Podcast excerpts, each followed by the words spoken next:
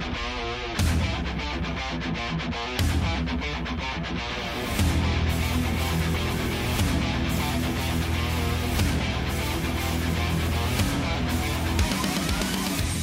Здравствуйте, друзья! Подкаст Dungeon Masters. Очередной выпуск. Сегодня сидим дома. Пандемия не дает нам выйти из наших квартир.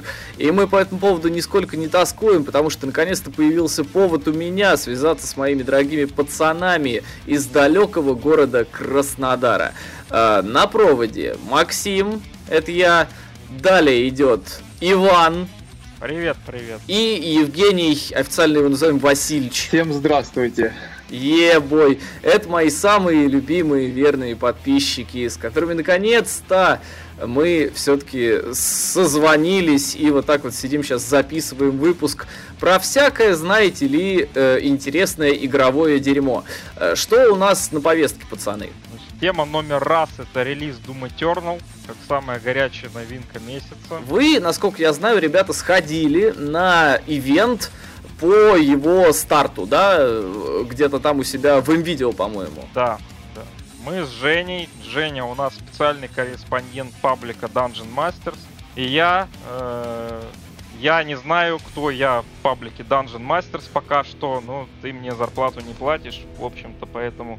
Стажер СММщик. Возможно. Мы сходили на ивент от MVideo, который официальный, значит, ранний старт продаж. Происходил он э, в нескольких городах России, исключая Москву, в Москве не прошел, кстати, ха-ха. И у нас тоже не было. Ну, как всегда, все мимо Воронежа пролетает. Вот и Линдеман не приехал. Ну ладно. Это уже э, мои собственные проблемы и претензии. Ну так... Ну, другое дело, что, в принципе, ничего страшного, что в Москве не было этого ивента, потому что я скажу, что компания NVIDIA, передаю ей горячий привет, на мой взгляд, крупно обделалась с этим ранним стартом продаж. И что ж там такое Почему? было? Почему? Мы вот со спецкором Женей, Евгением Васильевичем, мы поехали, час ехали до ТЦ Красная площадь, где магазином видео, в котором проходит данный, данное мероприятие. Мы приехали, я думал, что там какая-то шоу-программа будет, ну а что там было, передаю слово Евгению. А, да, меня, меня назвали спецкором, хотя, мне кажется, меня стоит переименовать в официального главного ждуна подкаста. Потому что я, по-моему, чаще всех Ну теперь ты в нем участвуешь. Ну что, пацаны, когда подкаст, когда пишемся? В смысле, когда я послушаю следующий Да, пинаешь нас. А теперь я даже в нем пишусь. А, вот такая вот, такой вот yeah. слом четвертой стены. Это не означает, что тебе не э, придется это, его ждать, да. пойми. Вот и посмотрим. Это ничего не означает. Короче, ждите к новогодним праздникам. В общем, а, мы приехали ну, скорее всего. в этот замечательный магазин, М-видео и увидели там такую картину, что по сути никого нет, никакого движника не происходит, никакого ощущения праздника нет и в помине. Нам, собственно, поначалу даже... В смысле, пусто, ну, там, что да, ли? как бы несколько людей ходили, там, э, смотрели какие-то полки, ну, там, а, ну, абсолютно разных товаров, в смысле, да... Элементарно посещали да, да, магазин. Такой, знаешь, среднестатистический обычный день. Вот, и мы такие два, типа, фаната Офигеть. Doom Eternal забегаем, типа, а, а где тут розыгрыш, что? Покажите нам. Где халява? На, на, на, на, нам на самом деле даже не сразу ответили.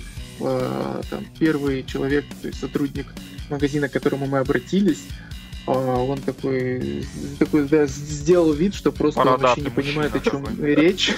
Классический вот, консультант. Но потом такой ну, он был достаточно такой возрастной мужчина, да, потом подошел парень помоложе и как бы нас сориентировал. Вот, и Хотя, по идее, возрастной должен как раз-таки топить за Doom, но... Конечно, Волк, я сразу подошел к нему, говорю, здравствуйте, мы главные фанаты Doom Eternal в России, а может даже в мире, говорю. Где у вас розыгрыш? Там должен был происходить. Ну да, вроде как там халява должна была быть э, какая-то интересная. Да, забегая вперед, говорю о том, что там должен был розыгрыш коллекционного издания Аж быть. трех штук. Поэтому мы и поехали туда. И одного плюшевого какодемона. Вау, ну то есть два из них вы точно забираете. Блин, и плюшевый Какодемон тоже есть. А их же, по-моему, Макс рассказывал, это другой, еще один наш условно спецкор, рассказывал, что с плюшевыми Какодемонами как раз случилась оказия, и их партию в общем, не стали пускать в производство, потому что демоны развращают наших детей. Нет, в итоге с плюшевыми какодемонами они обкакодемонились. Вот такие вот сегодня каламбуры а от меня. Естественно. Но почему бы, собственно, и нет? Без каламбуров-то скучно. Вот. И все-таки они сделали, получается, партию, и должен был разыгрываться да, там какой-то чтобы, их комплект. Они, чтобы они были разыграны, то есть они разыгрываются между людьми, которые купили э, копию, причем э, PC-шная не подойдет, нужна обязательно э, боксовая версия, то есть даже там интернет предзаказ. Боксовая версия, Серьезно? Э, в смысле Xbox либо PlayStation, и именно что ну в коробке, да, а не Мгм. А, ключ. понятно. Б- Боксовая, в Да-да-да, смысле ко- коробочная. Я все, все, все у меня. Ритейл, Голова сломалась. ритейловая версия и купленная именно в магазине этом, в который ты пришел. Мгм. То есть для того, чтобы получить возможность принять участие в розыгрыше коллекционного издания, Тебе нужно купить обычное. был прийти, да, ты должен прийти именно в этот магазин на ранний старт продаж и купить обычное издание Doom Eternal. Слушай, that's so fucking weird. Серьезно. То есть ты должен, чтобы выиграть игру, ты должен прийти и сперва купить эту игру и только получить шанс на то, чтобы эту игру получить еще раз. Ну, правда, в коллекционном издании, что Не, ну, ну это, знаете, это, это довольно смешно, да. Мне нравится такой подход, такая логика. Вообще, вообще, у нас с Ваней был расчет на то, что а, сейчас все-таки вот эта пандемия, да, все боятся, ходят в масках и так далее, а мы такие, типа, а, ну, у нас У вас ходят, ходят, у нас э, не ну, ходят не- почти. Немного, на самом деле. То есть не, не так это бросается в глаза, как э, на многих э, мемасиках э, ВКонтакте и других ресурсах, где чуть ли не Но какой-то, эти знаешь, ми- мемасики редко относятся к России, потому что везде истерия. Это, ну, у Да. нас, в принципе, все в порядке, как бы всем абсолютно на все насрать, потому что Артемий Лебедев сказал, бояться нечего. В общем-то, и как бы мы живем. Кто мы такие, чтобы не верить Татьянычу? Не, ну раз этот мужик сказал, э, то, собственно, да. То есть, тогда точно не стоит бояться.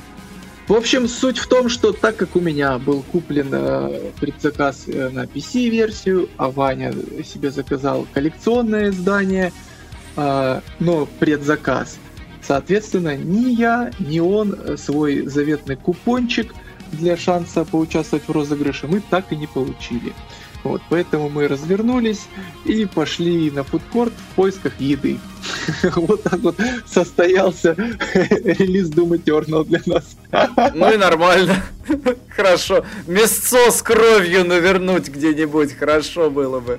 В, в итоге я хочу сказать, что с таким отношением видео, с такой организацией, я в следующий раз на ранний старт продаж какой-нибудь ожидаемой игры никогда в жизни в магазин видео не пойду при всем уважении к видео. Короче, вы, вынесен пира- пиратский приговор, я понял тебя. М-видео, то есть э, не зачет, и я считаю, что так делать нельзя. Э, логики я в этом никакой не увидел. То есть ты должен прийти в магазин, и в этом магазине э, в назначенное время, то есть 2 часа, 2 часа с, там, с 18.00 до 20.00, ты должен купить копию игры ритейловую, чтобы э, получить шанс принять участие в розыгрыше коллекционного издания. Вопрос, э, где логика? Ну, то есть... э, Это настолько тупо, что у меня, в принципе, эпитетов не подбирается сейчас. Ну вот никаких абсолютно. Эпитеты, типа, знаешь, из разряда соберите три крышки от унитаза и получите рулон туалетной Четвёртый. бумаги. Вот это вот Ну, типа того, да, да, да, да, да. Из анекдотов. очень схожая ситуация. Ладно, ребят, хорошо, давайте вот мы отвлечемся от старта продаж. Он, конечно, был, понятное дело, провальный в Краснодаре, в МВидео, да, в МВидео. Э, В любом случае, мы-то вот в первую очередь будем играть. Ну, вернее, как, уже так сказать, играем плотно, пытаемся вообще понимать, насколько этот Doom хорош, э, лучше он или хуже предыдущего. Вот игражуры, например, они сейчас поступают крайне интересным образом. То есть есть э, э, какие-то мнения относительно взвешенные, но вот, допустим, Петя Сальников страшно не порадовал какими-то непонятными возгласами на тему того, что ну Eternal, ну это ересь, это хуже, чем э, Doom 3 вообще. Да? С Doom 3 сравнивать э, хорошие игры в принципе не пристало. Да, мы все это прекрасно понимаем. Но мнения, правда, разделились. Чё сказать про этот Doom? Ну, кстати говоря, это в основном только в нашем отечественном игражуре мнения разделились, а вот в западном я сколько не смотрел, в основном только восторженные отзывы о новом Думе. Прям очень любят, ну и оценки говорят, у него там плюс 90 на PC. Так что игра, как считают игражуры, удалась. Плюс любимый нами э, обзорщик шутеров G-Man Lives из солнечной Австралии. Он э, вообще говорит, что это новое слово в жанре шутеров, и это революция настоящая. То есть это знаковая вещь на уровне первого Дума и Half-Life 1 и 2, скажем так. Мне кажется, это слишком громкие заявления по поводу Doom Eternal. Слушай, я тоже считаю, что это громкие заявления, но я при этом понимаю, почему так говорят. А, восхититься этой игрой можно, но, на мой взгляд, игра хорошая, но вопросы есть. А какие вопросы к ней, мы сейчас, я думаю, разберем. Ну, как мы уже говорили, да, типа, э, игра года, 2020, все дела, пока не тянет. Ну вот э, мне при этом мне все нравится, но не, не тянет. тянет, да, Нет. согласен. Прошлый Doom, э, на мой взгляд, он бесспорно был выдающимся, и вот от и до я его залпом просто проходил, он мне нравился постоянно, я кайфовал. Doom Eternal, к нему есть вопросы, причем вопросы возникают с самого начала игры, то есть ты ее запускаешь, начинаешь играть, и в первые минут 5-10 уже... Я, я, я бы сказал, что эти вопросы в начале игры плюс-минус и остаются, а с середины уже как-то более-менее ты для себя понимаешь э, всю структуру, механику, и уже начинаешь уже играть и даже местами получать удовольствие.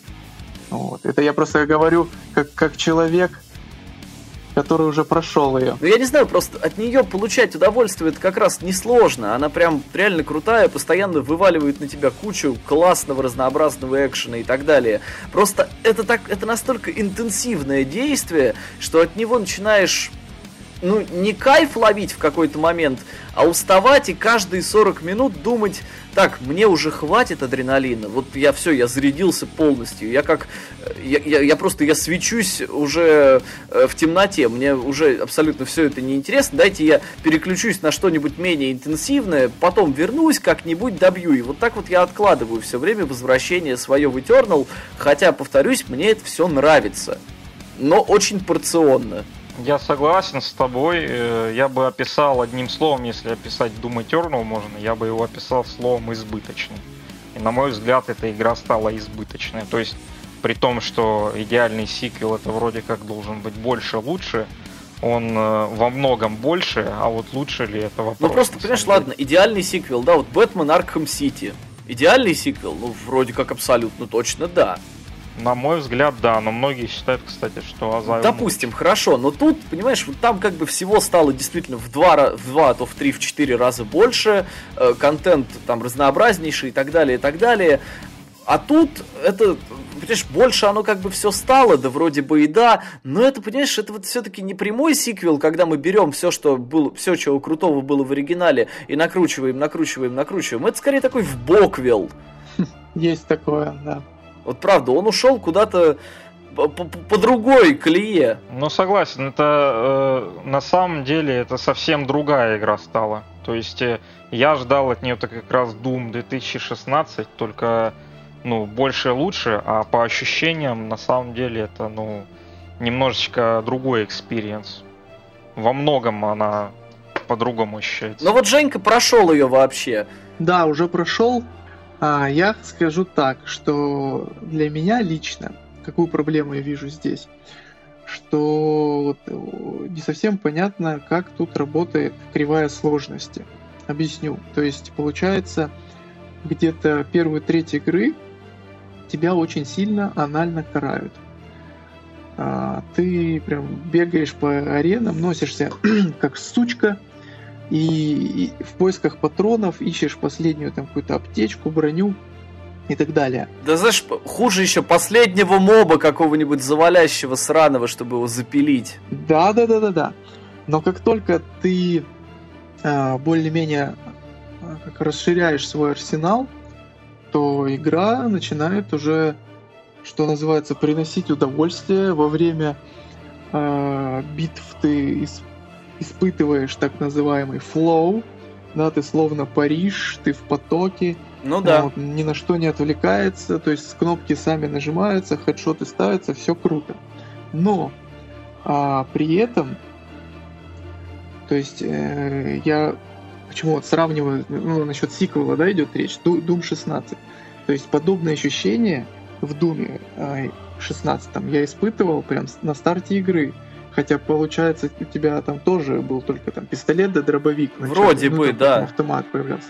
Вот. Но при этом даже с таким арсеналом ты тогда уже начинал получать удовольствие. Здесь же, я говорю, вот где-то ну, треть, а то и половина. Ты вот просто страдаешь, страдаешь, страдаешь.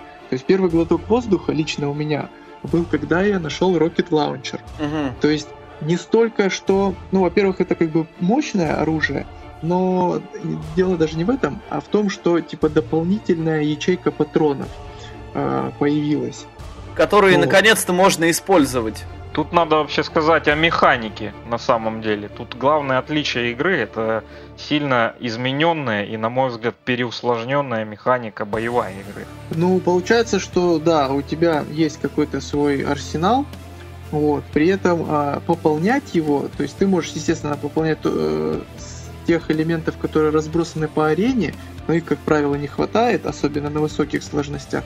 То есть ты его можешь пополнять с мобов. Вклинюсь на секундочку и скажу насчет того, что на самом деле я потом после битв, э, разумеется, ожесточенных начинал осматривать арены, и там по-хорошему в некоторых, ну просто первые арены в игре относительно примитивные, и оббежать ее целиком за время битвы можно очень даже легко и быстро. А вот есть такие арены уже где-то ближе к середине, когда они многоэтажные, в них много закутков, и некоторые из них ты для себя так в ходе самой перестрелки, потасовки, ты их не открываешь.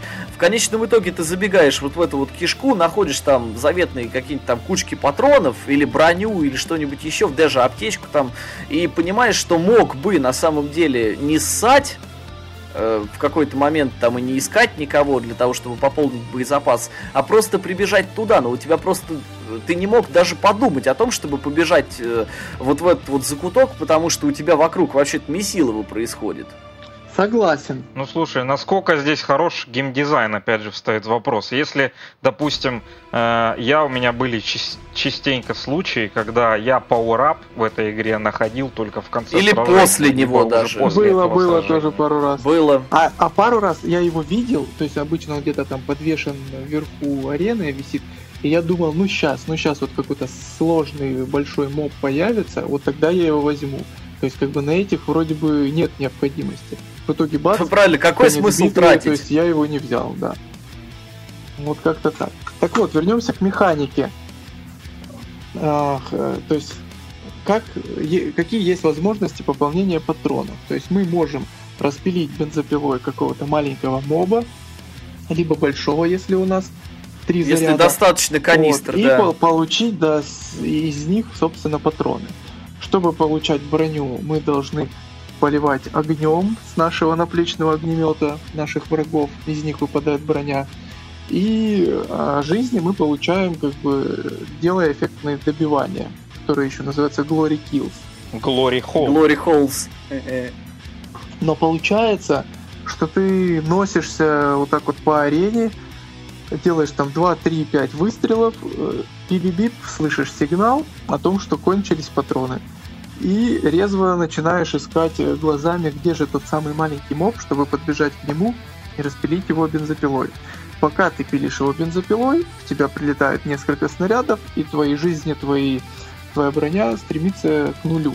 Ты, соответственно, там разворачиваясь, поливаешь всех огнем, отстреливаешься выстрелами, убегаешь, схватив пару единиц брони, и потом снова бежишь куда-нибудь в уголок, ища еще какого-нибудь худенького, хиленького моба, чтобы провести ему Glory Kills, чтобы хоть как-то отхиляться. Вот. И потом ты снова понимаешь, что у тебя нет патронов. И так по кругу.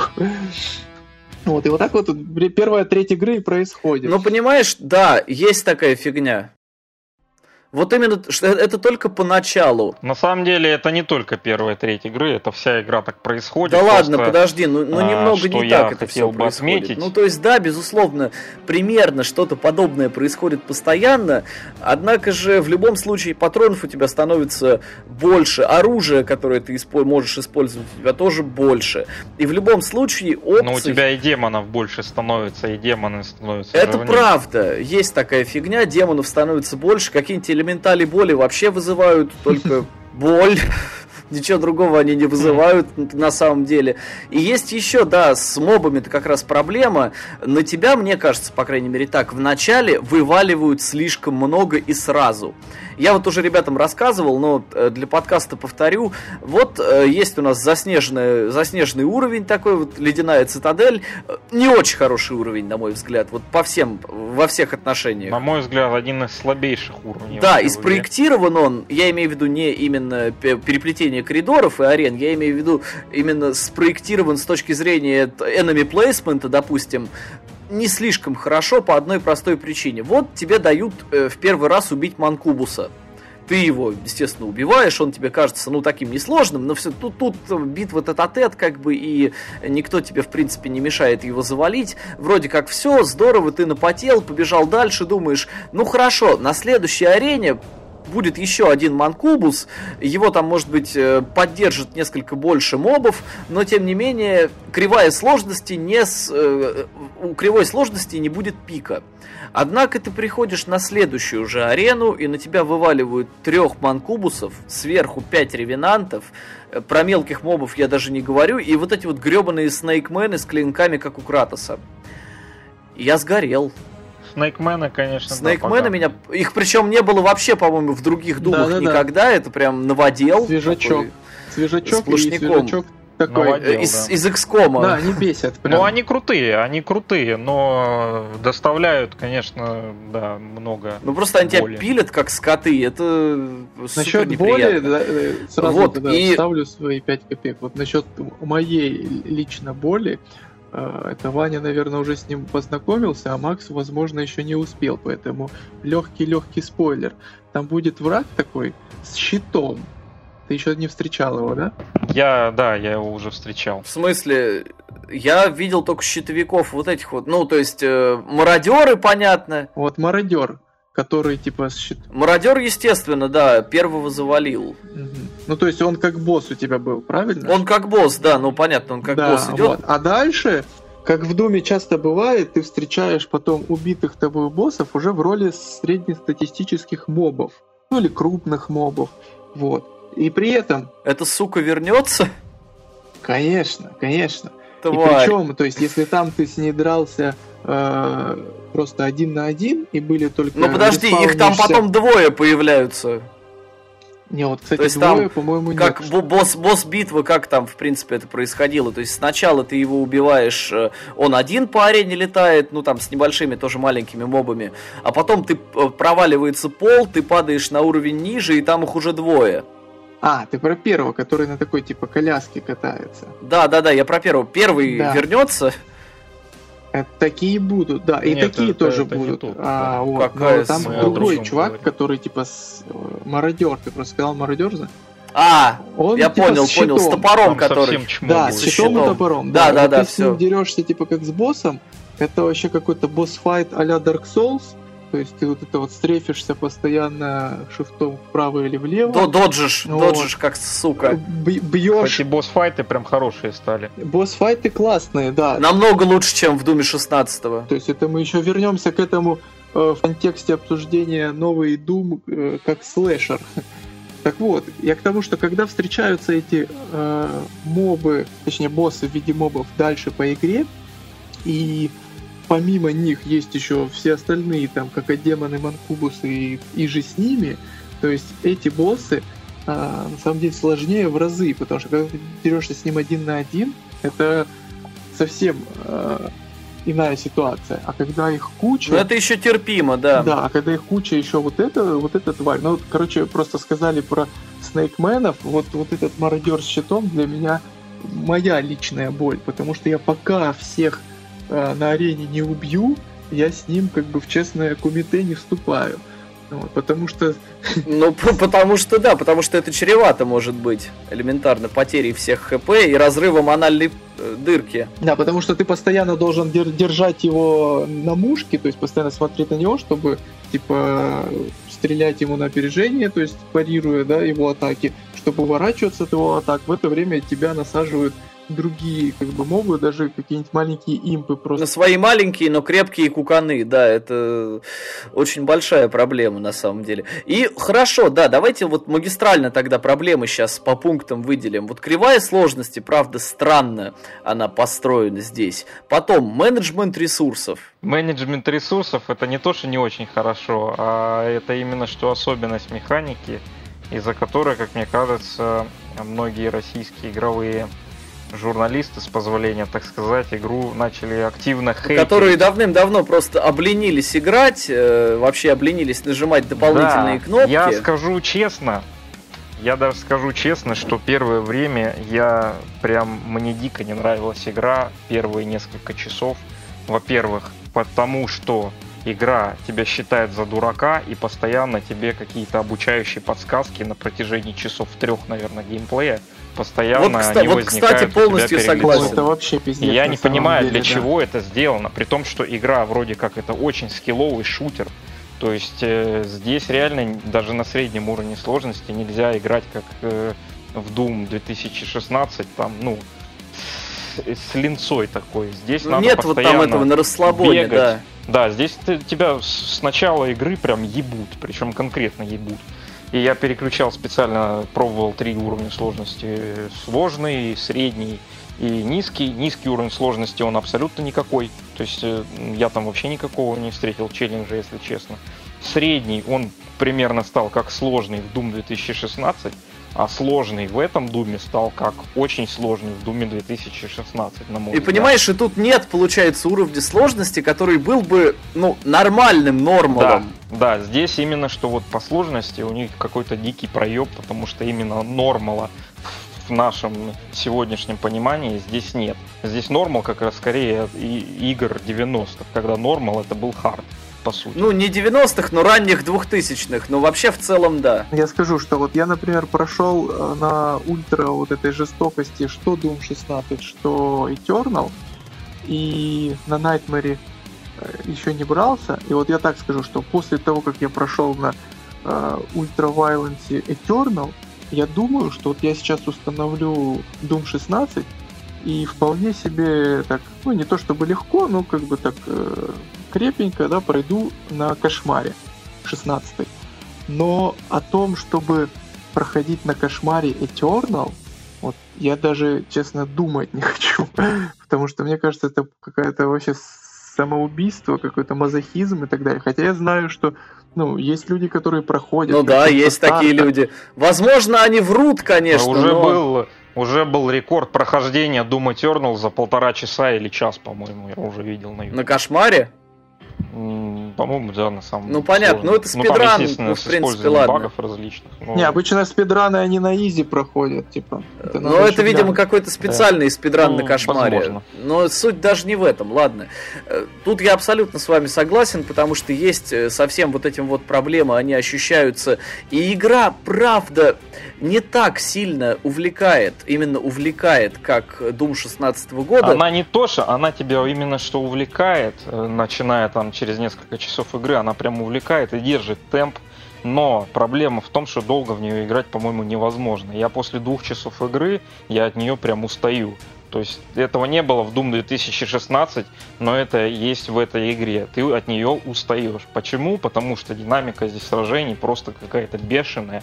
И при этом все завязано на менеджменте э, ресурсов и отката кабилок. То есть тебе постоянно надо мало того, чтобы стрелять, и стрелять, попадать во врагов, тебе надо еще и постоянно думать, как двигаться. Это было в Думе 2016, он не был бездумным шутером, как многие говорят.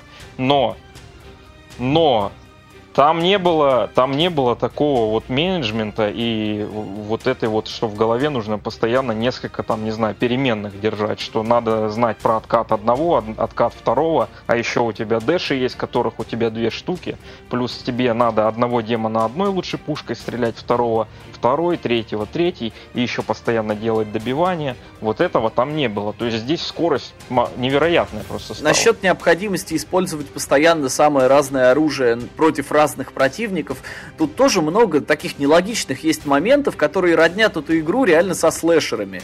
Потому что, ну вот как Женя уже анонсировал немножечко вот этот вот вектор обсуждения Doom Eternal, дело в том, что вот тот же самый базовый Какадемон, да, он вводится в состояние, готовое для добивания, э, как только ты закинешь ему либо гранату, изловчившись, либо же альтернативным выстрелом из дроб... да, подствол, подствол, подствольник с дробовика, да, либо ты засадишь ему заряд оттуда. Это, кстати, очень сложно сделать. Я за игру это несколько раз все смог сделать. В смысле, засадить ему из подствольника? Засадить ему вовремя гранату в рот э, у меня пылу сражений как-то что-то не получалось особо. Чувак, а там не надо вовремя. Серьезно. Не знаю, я всех, всех их так выносил. При том, что с Rocket Launcher, когда ты ему засаживаешь в рот, то он его не проглатывает. Вот, и в этом проблема. То есть ты можешь его вот так вот очень быстро, легко и непринужденно завалить только с помощью двух средств. Ну, по сути, да. А вот Rocket Launcher, допустим, он как-то не воспринимает как серьезную угрозу. Ну, скажем так, это не проблема, это именно что особенности. Вот я впоследствии игры, я вот почти до финала уже дошел, сейчас я получаю от игры удовольствие, от схваток. Во-первых, потому что лучше арены стали, чем в начале игры.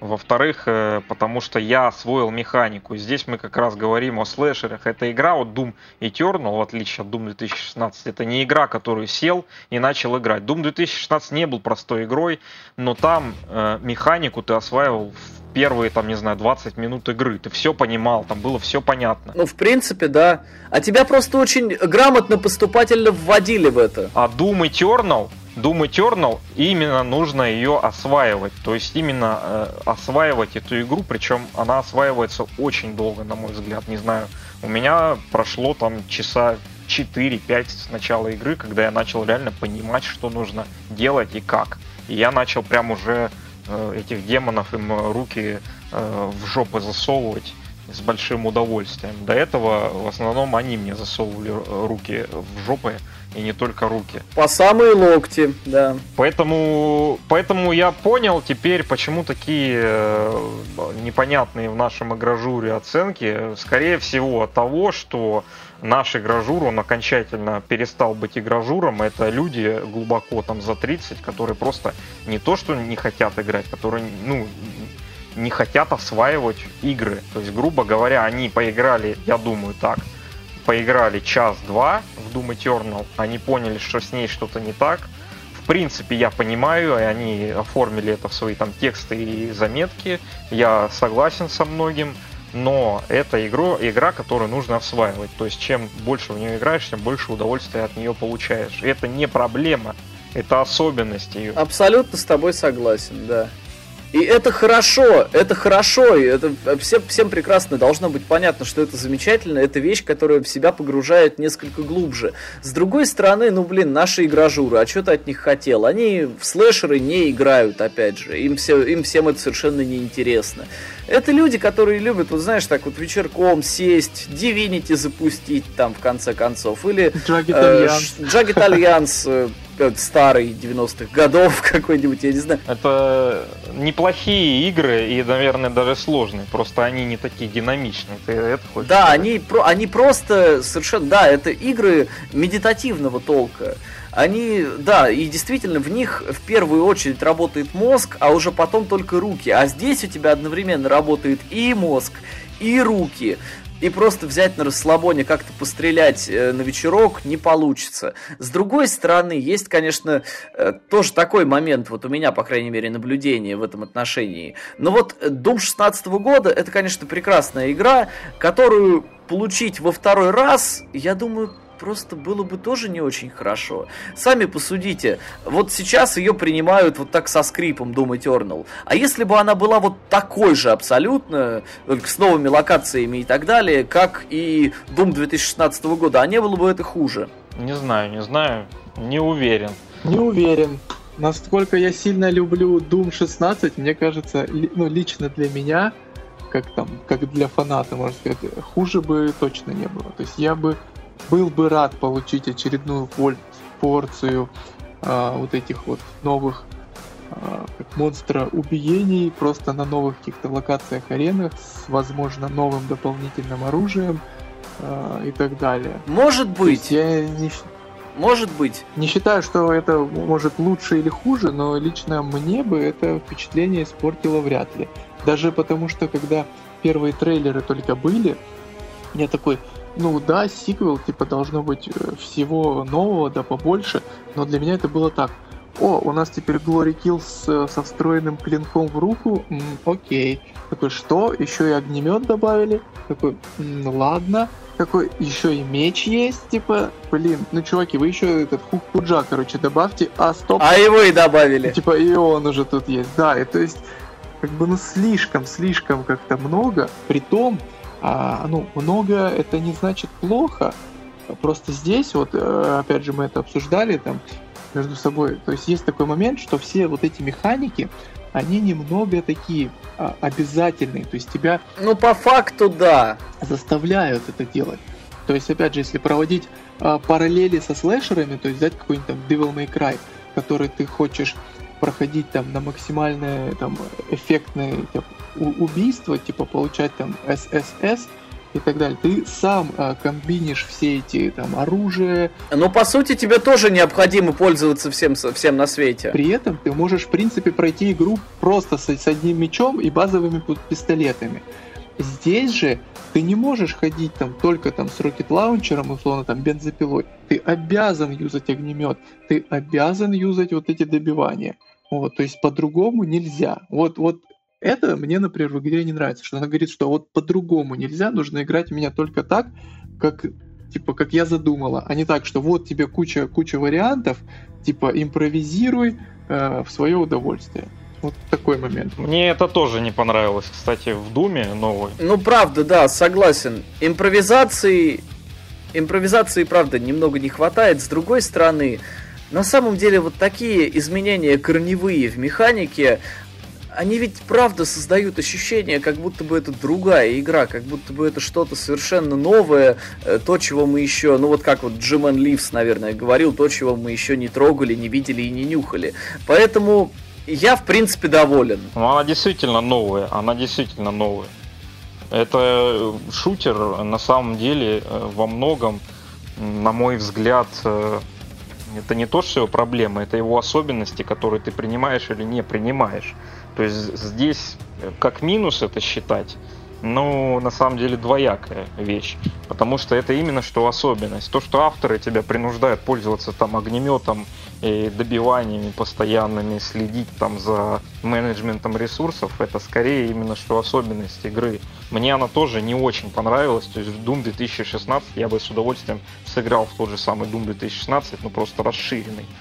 Но игра не становится хуже от этого менеджмента ресурсов и от этой корневой ее механики. А вот другие проблемы, в частности, например, достаточно странный темп игры, когда у тебя один уровень длится полтора часа, а второй уровень длится 20 минут, когда у тебя 20 минут платформинг идет и потом э, 10 минут битв, или наоборот 20 минут битв и 10 минут платформинга, они как-то, ну, бывает, не, плохо сочетают платформинг, вторую механику игры после перестрелок, э, с перестрелками. Плюс еще добавили какие-то тупые довольно, на мой взгляд, э, загадки, реально простецкие. Зачем они там вообще есть, я, честно говоря, не очень понял. Ну, кстати, у меня на самом деле вот сейчас по поводу платформинга, я вот говорил как-то раз, и все смотрели на меня как на больного человека, о том, что Дом 2016 года немного структурно напоминает, опять-таки, слэшер. Было дело, да. Тогда это было все еще спорное заявление, а здесь, ребят, ну вот вы вспомните любой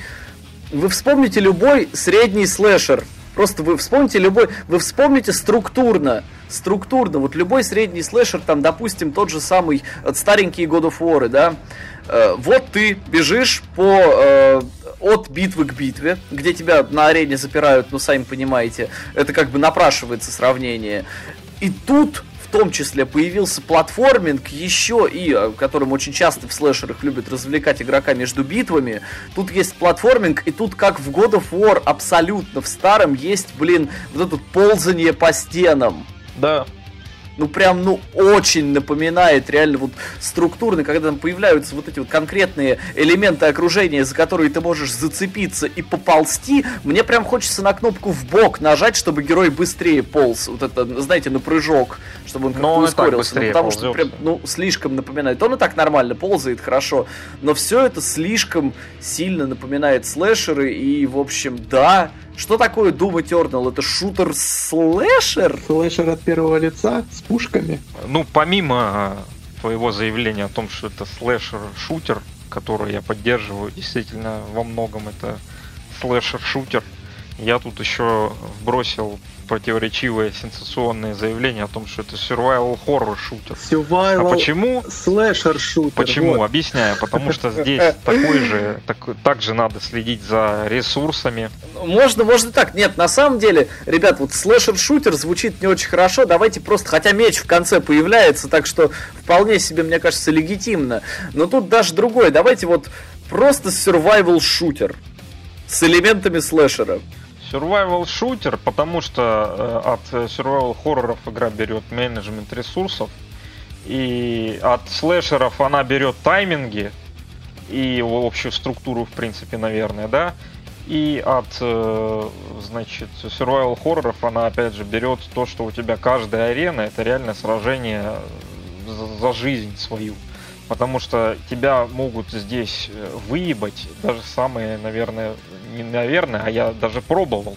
У меня в этой игре, там, первые полтора часа, меня даже самые простецкие зомби убивали. Подожди, вот эти вот такое. самые, которые просто бродят по уровню и почти никак на тебя не Самые реагируют. чмошники с огнеметами А, чмошники с, убивали, так, да, с огнеметами это уже такое. не чмошники, это уже, ну, плюс-минус хотя бы какие-то противники. Ну, Я понял, ты да, понял, чем. Не что самые, не конечно. самые, там, не манкубусы и не, не прочее чмо. Не пауки ебучие. Я тут, я тут парирую Ване на заявление все-таки насчет э, survival хоррора в том плане, что все-таки тут менеджмент он есть, но ты все-таки не играешься с инвентарем, когда у тебя, например, знаешь, только там условно там 8 клеток инвентарь, и ты Я думаешь, не- о не чем про мне взять? это лишнюю аптечку, гранату или Нет, типа... ну, Жень, Да, ну не это я, настолько, типа, из да. э, рубрики доебаться. Но в Ну, целом я доеба- с хорошо, Ваней, да, хорошо. что действительно Я говорю о том, что именно да, надо следить за ресурсами своими и грамотно их как бы распределять.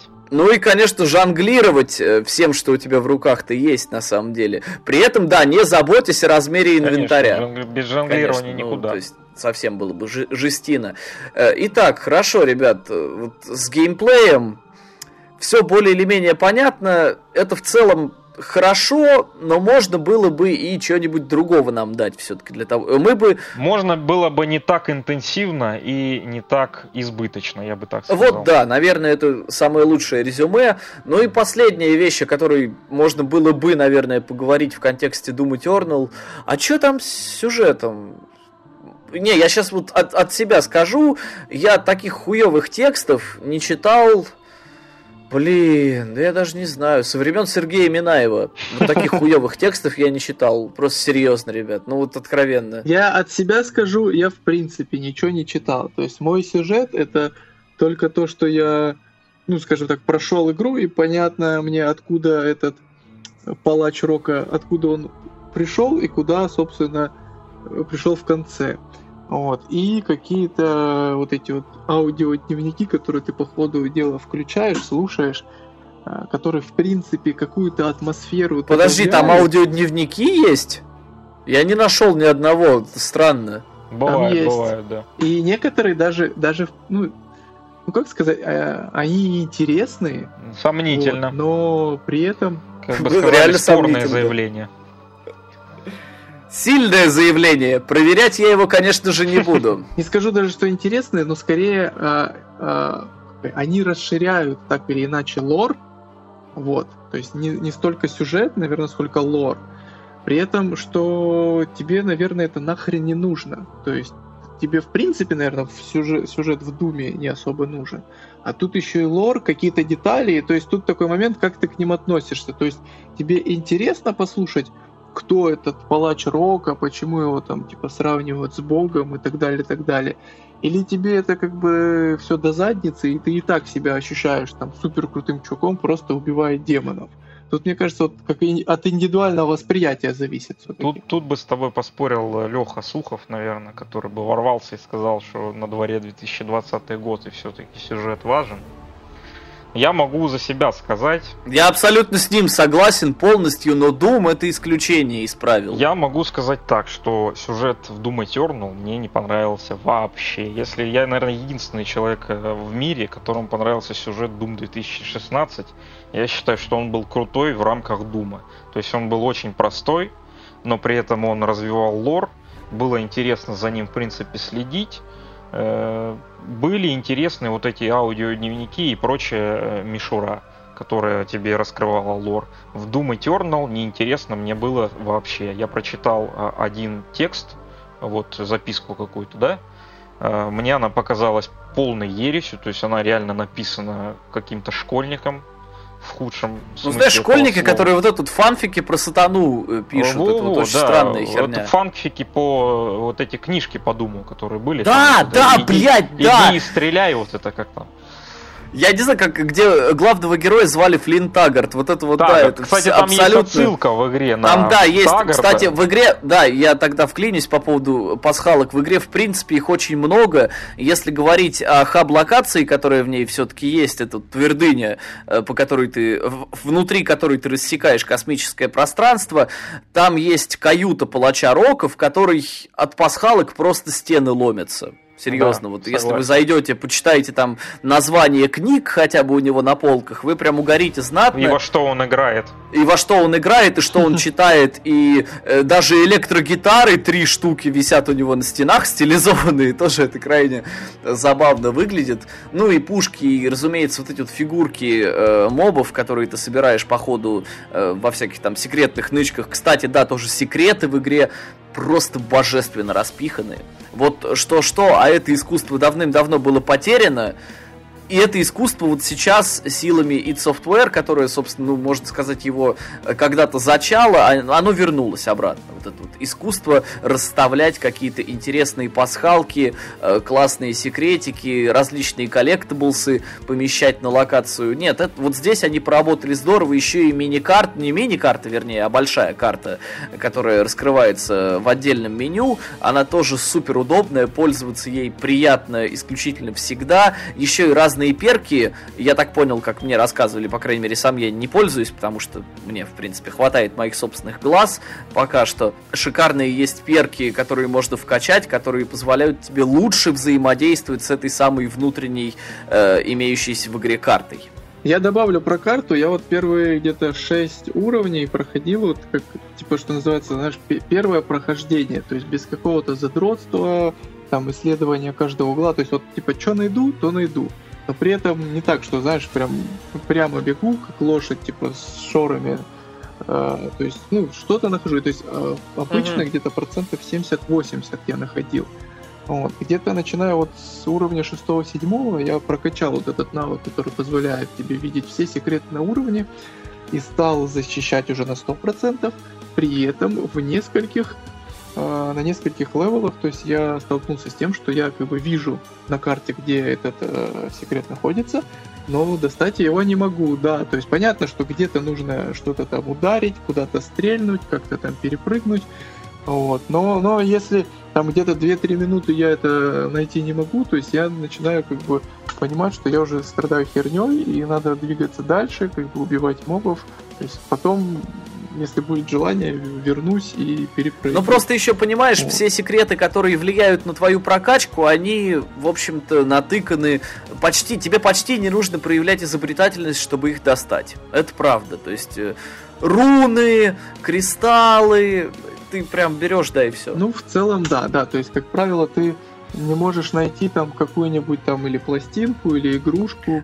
Пластинка вот. здорово, игрушка тоже хорошо, ну так вот, это просто вещи, которые не влияют ровным счетом ни на что, просто коллектиблсы. С другой стороны, самая полезная вещь, которая действительно иногда запрятана очень хитроумно, это дополнительные жизни. И вот дополнительные жизни, там надо прям поебаться. Насчет дополнительных жизней, я скажу, вот у меня была ситуация, когда я там валил босса, и у меня было с собой две дополнительных жизни, по-моему. И, собственно, я его, типа, поэтому с первой попытки и убил.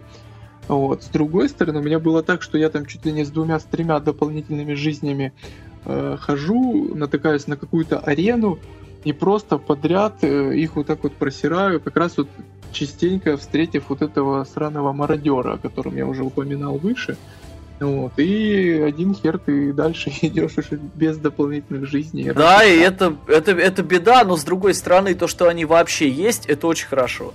Э, и поиск их весьма и весьма тоже, мне кажется, является дополнительным слоем игры, который добавляет много очков интереса к происходящему. А, ладно, хер с ним, вернемся обратно к тому, что у нас тут... Я еще про поиск вот буквально две минуты скажу. Я, например, столкнулся с тем, что не мог найти, а, точнее я видел за типа за дверью а, этот элемент, но не мог а, понять, как попасть к нему. Это был значок, который позволяет тебе улучшить типа оружие на максимум.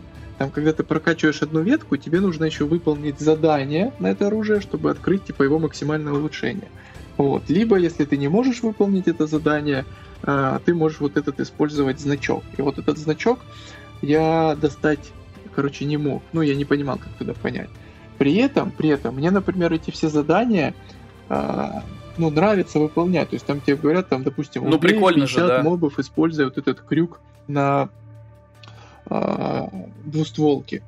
То есть понятно, что ну да, то есть это как дополнительный какой-то такой, ну, типа, не челлендж скорее, а просто как дополнительное такое задание. И лично мне его даже прикольно выполнять. То есть то есть зачем я должен применять вот этот вот, э, как, э, короче, вот эту печать, которая позволяет максимум, на максимум прокачать оружие. То есть это, по идее, как должно работать, что я не могу прокачать, используя задание. Ну, там есть некоторые, правда, достаточно такие сложные. Но я хочу получить это улучшение, чтобы с этим улучшением, типа, стать сильнее, потому что иначе я не тяну. Но в целом, говорю, почти все задания, они, ну, реально как бы прикольные, их прикольно выполнять. Вот я, например, один только, одну печать применил на альтернативную ветку баллисты, вот, потому что там а, задание сводится к тому, что тебе нужно, типа, этим серпом поразить сразу, там, по 15 э, мобов одновременно. Да ты их выстрой в линию сначала, да. Это, в принципе, сложно найти такое место, где 15 э, вот, монстров будут рядом с тобой, чтобы ты их мог поразить, зараз... э, зарядив баллисту. Это как бы длительное время происходит. Вот, и чтобы ты при этом еще и не умер. А разве не так работали ультимативные улучшения в Думе 16 года?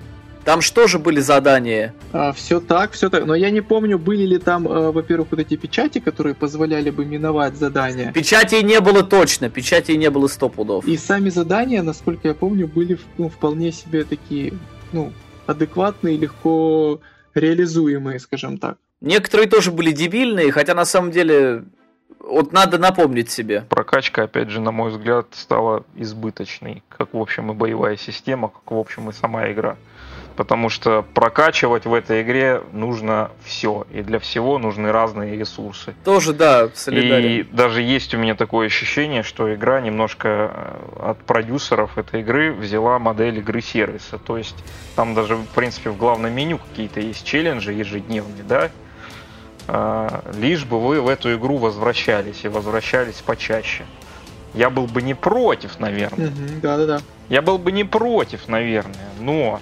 Так а почему нет с другой стороны? В дополнительные какие-то мастер-левелы, которые там тоже есть. Но сама игра еще, что, о чем что мы не затронули, сама игра, на мой взгляд, по компании, по ее структуре, стала напоминать еще и сетевые шутеры. То есть э, реально я себя ловил на, на том ощущении, что я играю в Quake 3 с ботами практически, а не в сюжетный шутер. Почему? Потому что сюжет в этой игре кал, то, что есть, он вообще никакого впечатления не производит, а только раздражает. А сами впечатления от битв именно вот как в какой-нибудь Quake 3 арена. При этом ну, да. в Doom 2016 именно было ощущение того, что это сюжетная кампания, сюжетное такое, ну, как сказать, приключение, что ли, цельное. Ну, сколь бы там ни было примитивное это приключение, да, о котором да, ты говоришь, сколь бы там ни был дебильный сценарий, но хотя бы, да, было ощущение продвижения куда-то, а тут куда ты продвигаешься? А тут, ты просто тут, летаешь по космосу. Грубо говоря, если тебя сюжетно в ад, обратно, что? Да, если тебя сюжетно останавливают, то у тебя только раздражение есть. Если в Doom 2016 э, все сюжетные моменты ты выполнял вот как э, из лица своего, то есть нажал кнопку, и не, не отбирает у тебя никто управление, открылась дверь прямо перед тобой, да, то в этой игре ты почему-то нажал кнопку и тебе показывают касцену, где в другом э, месте на карте открылась дверь. И это тоже раздражает. Почему тебя держат за дурака и с этими подсказками постоянными. Причем подсказки вплоть до того, что они перед боссами тебе говорят о том, как лучше убить этого босса, как его эффективно убивать.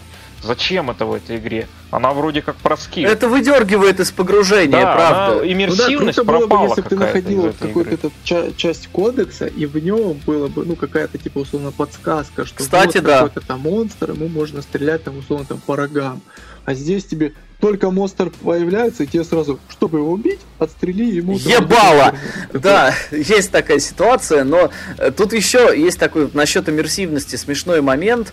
Помните, как мы обретали новое оружие в, в Думе 2016 года? Помните?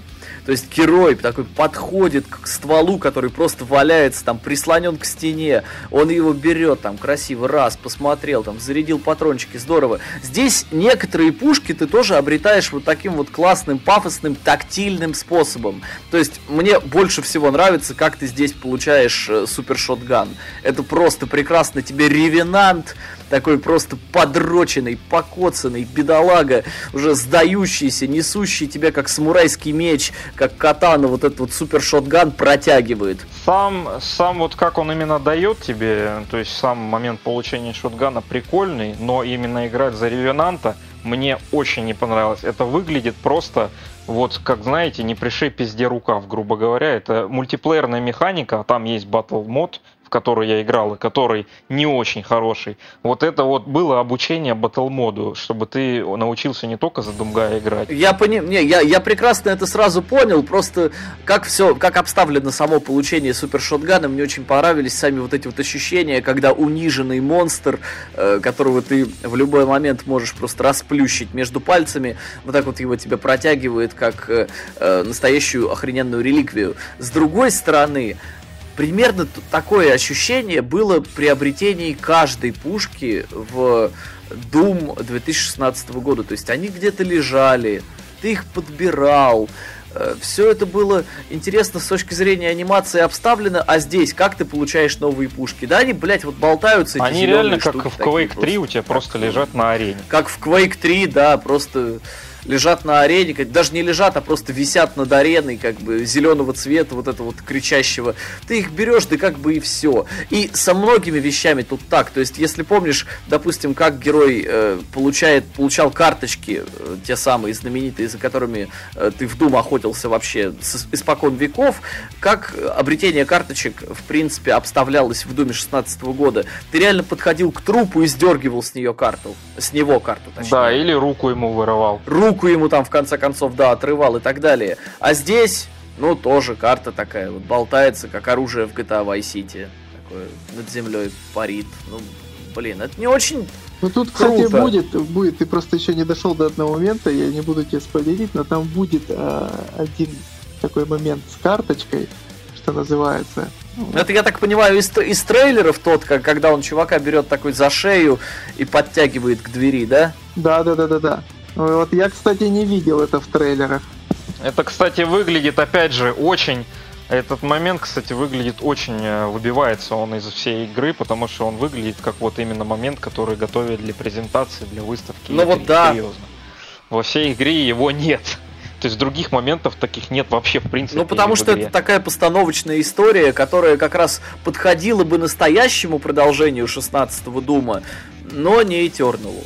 Потому что в Eternal все совершенно они, иначе да, обставлено. они, то есть, они постарались сделать какое-то сюжетное продолжение, но при этом они обделались абсолютно сюжетом, на мой взгляд, и сюжет сам, кроме раздражения, ничего не, не вызывает. Давайте уже просто арены мне.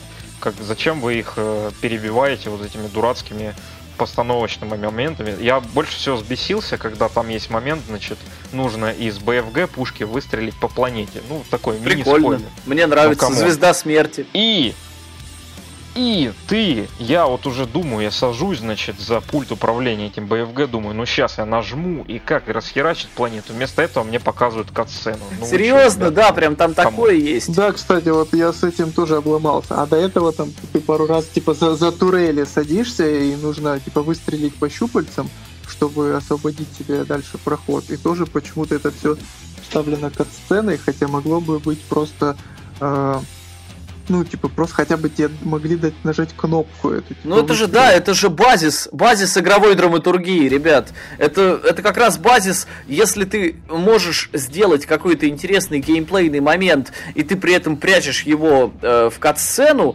это очевидная ошибка. Это не круто.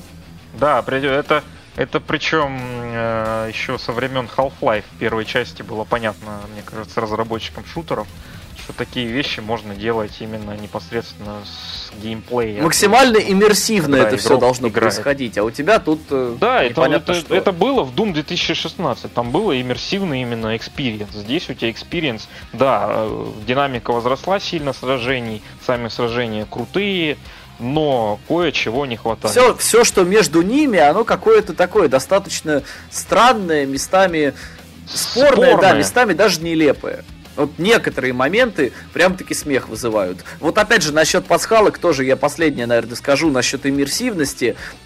Ну, помните, да, какие были секретки в Думе 16 года? Тоже они были, Мгм. они были абсолютно целиком и полностью вплетены в окружающее пространство. Да, именно так. То есть каких-то было вещей, которые ломали четвертую стену, ты их просто обнаружить не мог. Здесь же, опять же, на уровне в ледяной крепости, абсолютно все пасхалки, а их там до хрена, не пасхалки даже, а просто секретные объекты, выглядят как э, почему-то оказавшийся на карте вот этот вот объект, если помните, был такой э, культовый объект в видеоиграх, Dopefish. Название помню, что такое не забыл. Такая рыба с выпученными глазами, зеленая. Она просто местами попадается на локации. Если ты ее заметишь, по ней выстрелишь, тебе дадут там что-то из э, ассортимента секретных объектов.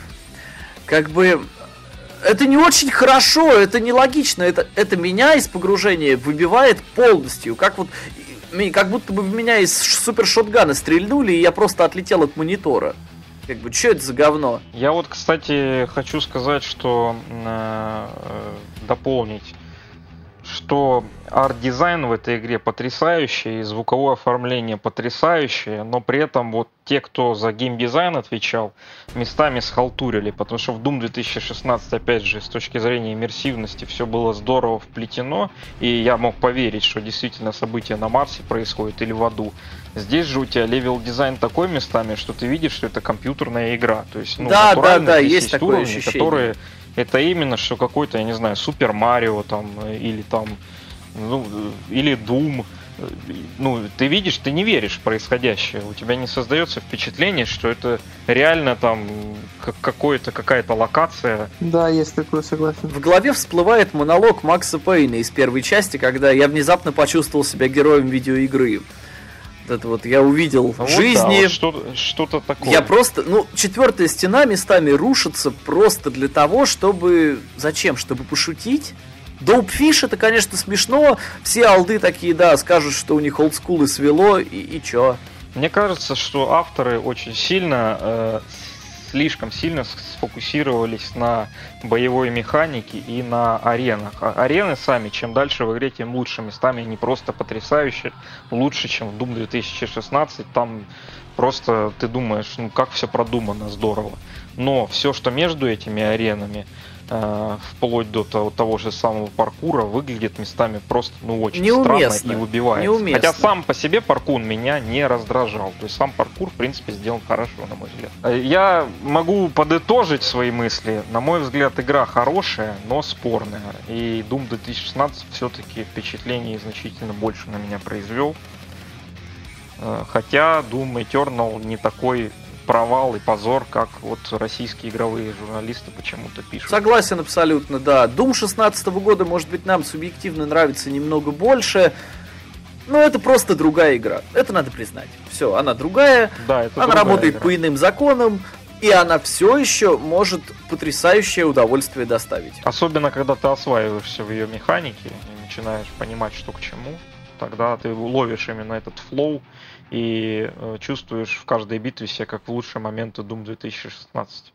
Когда сердце у тебя бешено колотится, и ты думаешь, ну, суки, идите сюда, я вас сейчас всех замочу. Я бы от себя еще э, сказал вот что. То есть, закончив Doom 16, я с удовольствием окунулся еще там часов на 30-50, может даже больше, э, мультиплеер Дума. И это был такой, когда еще Quake Champions не вышло, и это был скорее такой, типа, чуть замедленный Quake. Вот. А, Он прикольный что- был, кстати, Он неплохой. прикольный, да, я же говорю, я с большим удовольствием играл.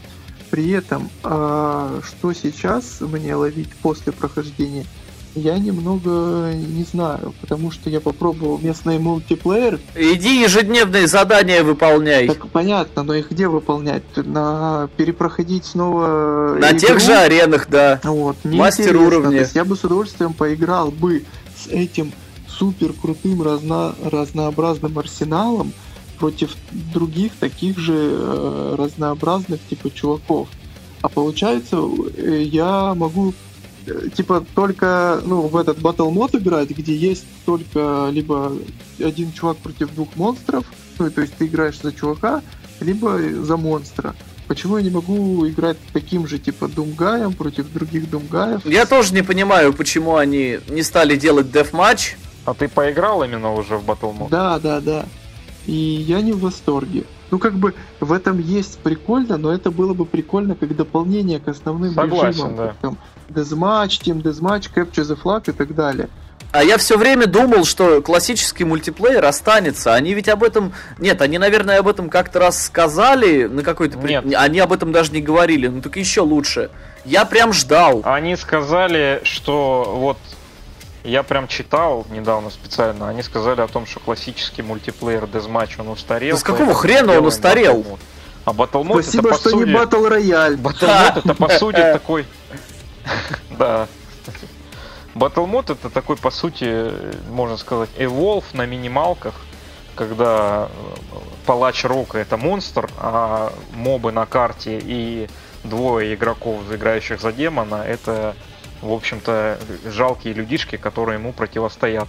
Но при этом баланс в этом Mode с- сломан напрочь. Выиграть за палача Рока, это, я не знаю, надо быть реально палачом Рока, чтобы выиграть матч против более-менее соображающих, что делать Ну, демонов. пожалуй, да, так и есть. Ну и в целом удовольствие, на мой взгляд, э, вот этот Mode, он не то чтобы плохой, такой средний, но это удовольствие буквально там на вечер, на два. А мультиплеер классический, я в принципе в него играл там и через полгода. Мне, конечно, э, в в первой части мультиплеер не понравился совершенно, потому что, ну, вот это вот, меня только лоудауты там выбесили, потому что, ну, блин, две пушки, две пушки всего согласен, иметь. Я, да. я Думгай или кто вообще?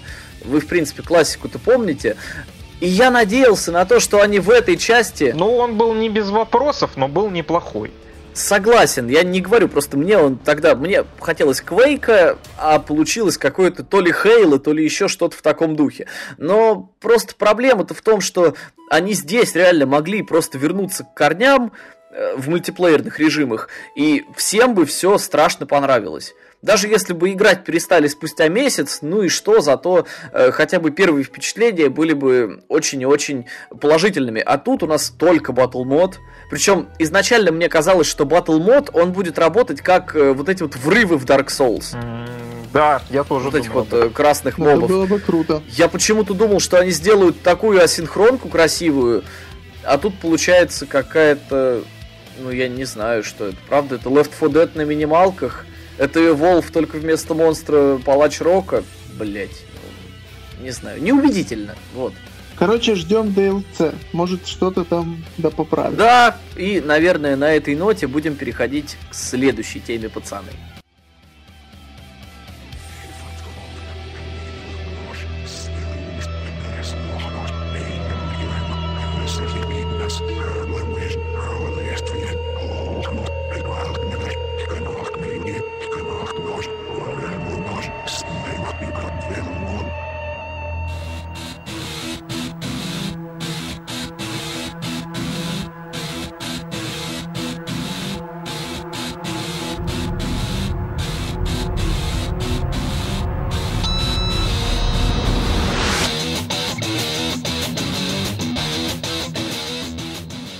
Что у нас по э, списку дальше? Дальше у нас, по-моему, презентация PlayStation 5, которая прошла, и слава богу. И которую смотрел, наверное, я один. Наверное, я только один смотрел э, из... Конечно. Полностью от начала до конца из всех людей, которые на планете Земля смотрели. Существует вообще. Потому что да, даже, ну я не знаю, в принципе, я посмотрел какой-то кусок, мне за 10 минут стало невероятно скучно. Марк Церни, конечно, великолепный обещатель всего на свете и анонсирователь кнаков очередных. Но, и опять же, кнак он не анонсировал. Вот если бы хотя бы этим кончилась презентаха, я бы прям был на седьмом небе от восторга. Да просто бы показали хотя бы одну игру. Спасибо, что не, фор... Спасибо, что не форсажем. Ну, тоже, знаешь. да, неплохо, согласен. То, что с форсажем, вот где обкакадемонились, так это на, на, в конце ТГА, потому что это был просто кошмар ебаный. Вывели, блядь, Вина Дизеля. Ну как ты Марка Церни, как так ты к нему вот э, показал свою, как ты, не знаю. Нет, ну что, да, я не знаю, не презрение, конечно, но тем не менее, Марк Церни это такой... Вот я хотел сказать презрение, но мне показалось, это чересчур. Это чересчур как бы что он этого не заслуживает. Марк это... Очевидно. Марк это очевидно, что достаточно опытный. Компетентный дядька. Влиятельный согласен, инженер. Да, инженер отличный. Ну, единственное, подожди, он какую ну, как сказать, архите... архитектуру PS3 делал вопросы. кто? Марк, ну, как бы он э, всегда участвовал на вот этих всех э, продвижениях PS4, я насколько Да просто сколько лет он делает систему? Марк работает э, в Sony с конца 90-х угу. годов, насколько я помню. Он, по-моему, изначально работал в Naughty Dog, если мне ага, вот не изменяет.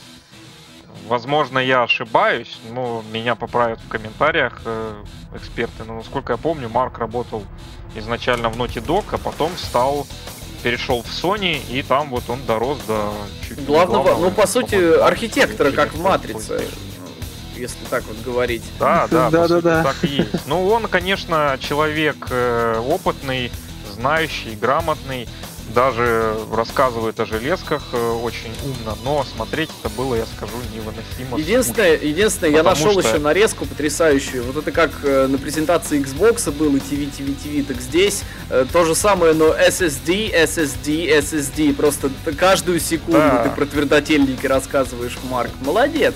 Вот я и хотел сказать, что из 50-минутной презентации минут 20 занял рассказ о потрясающем кастомном SSD, который они воткнули в PS5. И, кстати говоря, э, уже э, эксперты из Digital Foundry говорят о том, что действительно SSD PlayStation 5 он намного шустрее всего того, что есть на рынке. Он действительно впечатляет, несмотря даже на то, что по в целом по спецификациям PlayStation 5 уступает э, немножко Xbox One. Ну, в принципе, да, по трафлопсам, насколько я помню, там 12, тут 10 с какими-то копейками. Но, тем не менее, ну я не знаю, я вот правда сейчас не могу сказать, то есть хочется, конечно, триумфально поднять руки вверх и сказать, все, Microsoft эту, эту гонку поколения уже на старте выигрывают и так далее, но ведь э, мы Но не это можем будет неправдой. об этом, в общем, говорить никоим образом. Это будет неправдой, потому что нужно вспомнить хотя бы пример PlayStation 2, которая в своем поколении была... Слабейшей чуть... системой, да. Она была самой слабой приставкой. Да, она была самой, самой слабой приставкой, консолью. Э, как бы меня поправили многие люди. Э, но при этом PlayStation 2 в разы э, сильнее. Ну там просто там банально просто линейка была сильнее. Там было ну, до правда. хренища, до Там невероятная игр. была линейка эксклюзивов, там невероятная была поддержка от Sony, и вообще, что касается Sony, э, можно по-разному относиться к Sony и к ее продуктам, но что касается менеджмента Sony, я считаю, что у них абсолютно потрясающий менеджмент, то есть это люди очень талантливые и все делают на протяжении уже долгих лет очень правильно, то есть они делали правильно с PlayStation 3, когда они развивали свою вот эту PlayStation Согласен, Worldwide тогда свою. они как раз тогда они как раз взялись опять за то, чтобы бомбить игрока, собственно, тем, зачем он взял консоль. Да, и они, играми. они в итоге продали PlayStation 3-то больше, чем Xbox 360. Не сильно больше, но в итоге за счет того, что они выпустили огромное количество хороших эксклюзивов, они продали PlayStation 3. э, И это была удивительная информация, 360. которую ты для меня открыл. Я потом посмотрел и сидел долгое время в шоке, потому что мне казалось, да как такое вообще возможно. Ну, то есть Xbox раньше был, я помню, просто из каждого угла торчала вот эта вот коробочка. Ну, Xbox, да, он первые годы, он, конечно, сильно очень... Он еще и сильно вышел раньше. PlayStation То есть, 3, а вообще, потом в принципе. и вышел раньше, он на год, Да даже, да. В 2015 В 2005 только, да, да, да, да. У него launch title была Call of Duty 2, как бы, ну о чем вы? В 2015 э, вышел, э, вышло, что вышло? Э, Вышло. В 2015 вышел Ведьмак Вышел, 3. Ведьмак 3 вышел. Игра Ведьмак года. 3, да, вышел. Всех лет. Та самая игра тоже, в которую я практически не играл. Ну вот ты зря, между прочим, А, наверстывай вот. давай. Какой тебе RDR 2? Все, сиди в Ведьмака играй, короче. Вот пока Ведьмака не пройдешь, к RDR не притрагивайся даже, все. Бо- Боюсь, что тогда RDR 2 я пройду только на пенсии лет до Ну, в 50. принципе, там как раз и сюжет такой. Сейчас пенсия, правда, Ну, теперь 65, уже, да, поэтому Ну ничего, там сюжет как раз такой не стариковский. будем о грустном. Поэтому тут самое, что ни на есть, то поиграешь, поймешь. А, Вот, э, суть ситуации в чем здесь? Суть ситуации в том, что как бы э, я все понимаю прекрасно. По железкам э, PS, э, ч- PS5 может отставать от Xbox, хорошо, это не критично. Но э, у PlayStation, у PlayStation действительно грамотный менеджмент, но вот только в этом поколении началась какая-то херня, связанная с тем, что, я не знаю, Sony, может быть, не словились сразу, но по сервисам все-таки Sony конкретно войну Microsoft проигрывает.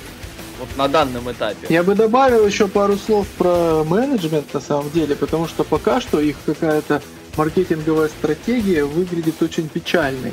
В том плане, Это что... не это не менеджмент, менеджмент, это все-таки это маркетинговая что стратегия. Маркетинг. менеджмент тоже, скажем так. Ну, то есть, я просто приведу пример, да, а, когда мы узнали о том, что будет Sirius X, а, напомните, то есть на E3 был а- анонсирован этот Project Scorpio, Ну да, да, да, если да, я не да. ошибаюсь. А про Sirius X это мы вот Sirius в X, районе э, в ноябре ТГА, да? Нет, подожди, не ТГА, E3 но чуть раньше ТГА, да. Чуть раньше, да. То есть Да? мы уже, Ну, нам мы уже, октябре, э, значит, наверное. это когда уже прям показали, что вот это э, куб Мы уже видели да? кубик, да, в конце прошлого Да, года. то есть нам уже показали его внешне, и нам сказали, что он будет мощный. И нас кормили, кормили вот этими штуками, что вот, мы хотим там 120 Гц, или FPS, и все такое, такое. И вот потом они делают презентацию, ну, про терафлопсы, окей, но при этом они нормально Нет, ну говорят, подожди, они будет- показали как минимум три игры. Вот уже на ТГА они показали три игры, и это было обосраться как круто. Да, то есть они уже показали, что мы купили студии, и сначала они показали э, от тех же ниндзей э, Bleeding Edge, и все сказали, вот, все понятно, короче, купила крупная студия, за- за- ска- сказала им делать какую-то типа дрочильню, вот только да? потом они полирнули Окей, все это а потом Hellblade 2, они показали, и все что охуели. нам дали денег, и мы делаем Hellblade 2, да. То есть, в принципе, а, как бы окей. То есть, что мы ждем от Sony? То есть, э, у них пока что где-то там вдалеке маячит Last of Us 2, который, безусловно... Но он будет кроссгеновым, разумеется. Насколько это- бы крутой она не была, она будет крутой как минимум все равно. То есть она будет еще и очень а, такой хай- хайповой. Ну да? да, Вот, естественно. при этом, при этом а, есть вот какая-то непонятная Ghost of Tsushima, которая была прикольно анонсирована в моменты после а, первого Нио и в моменты Ну, после еще Секиры еще плюс ко всему. Секиру, да, они даже в- а на одном мероприятии были Секира, анонсированы. И вышло Нио 2. А Цусиму мы все ждем и ждем, и что мы хотим от нее получить, я, честно говоря, даже не знаю. Я, про, я просто как- хочу получить от нее игру от лонч, Все. э, title типа линейки, ну, новой линейки, как-то она выглядит очень скромно. То есть, Ну, я хочу сказать, что э, вот эти гадания на кофейной гуще, конечно, можно делать, но э, надо понимать... Мы ради надо- этого здесь и на- собрались это понимаю, так-то. Да, но надо понимать следующее, что и Цусима, и Last of Us 2 это как минимум будет cross-gen. То есть они выйдут и на PlayStation Это точно будет 4, кроссген, да. и выйдут, скорее всего, ну... Кстати, они- насчет кроссгена, пацаны. А что у нас там с обратной совместимостью, простите? Я, э, я почитал пресс-релизы, и вроде как, ну там очень туманно все это изложено, то есть у нас обещается обратная совместимость с PS4, но при этом еще и игры доступны по ней будут далеко не все, от счета вроде 100 тайтлов всего А, лишь. и- Непонятно пока, что именно там будет, но я так понимаю, что, скорее всего, это будет аналог обратной совместимости от Xbox а, от Xbox 360 на Xbox One. То есть они будут Ну это естественно. периодически расширять, добавлять новые игры, новые проекты. Слушай, а сколько игр изначально было по обратке? Ты как э, не апологет Xbox, хорошо, но как владелец, по крайней мере, этой консоли, скажи, пожалуйста, сколько игр было по обратке доступно изначально? Вот чтобы я успокоился. Во-первых, хочу сказать, что я владелец Xbox и PlayStation, потому что, возможно, тогда меня комментариях не начнут э, говорить о Э, моей фигура- взятой фигурально выражаясь, ебать. ПК. А, ну это да, ну, А еще Nintendo ну, Switch без и ПК-то мы да. никуда вообще. Так что... А, И еще PS Vita у меня М, есть. Ну это конкретно, держу, да. держу в курсе, да? Я, я, я от такого избавлялся прям PSP, с удовольствием. Которые обе я включал, я не знаю, когда последний раз. Ну, в общем, насчет обратной совместимости изначально на Xbox One, я не знаю, сколько было. Тоже было не очень много, тоже игр, наверное, 100. И в конце, вот э, спустя там два с половиной или три года, когда они ее там начали впервые анонсировали, и когда первые проекты стали добавлять, э, сейчас уже 576, что ли, игр доступно с Xbox 360. И это только с Xbox 360, потому что еще некоторые игры доступны. А, ну Xbox еще. Xbox том числе, Original, например, точно. А Конкер есть?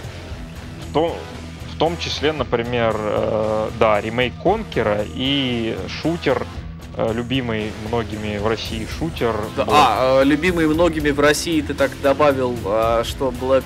Я просто играл в одну миссию Black, он типа мне показался таким нормальным вполне от создателей Burnout, как бы там понятно, что они в шутеры не умеют. Нет, просто я очень много знаю людей и очень часто натыкаюсь в комментариях каких-нибудь ВКонтакте и на форумах э, даже, что Black был одним из лучших шутеров. А ты сам как считаешь? Xbox Original и PS2. А, Я в него ну не просто играл. я, я в него так поиграл, этот террорист Takedown, я его видел. ну немножко подороже на самом деле.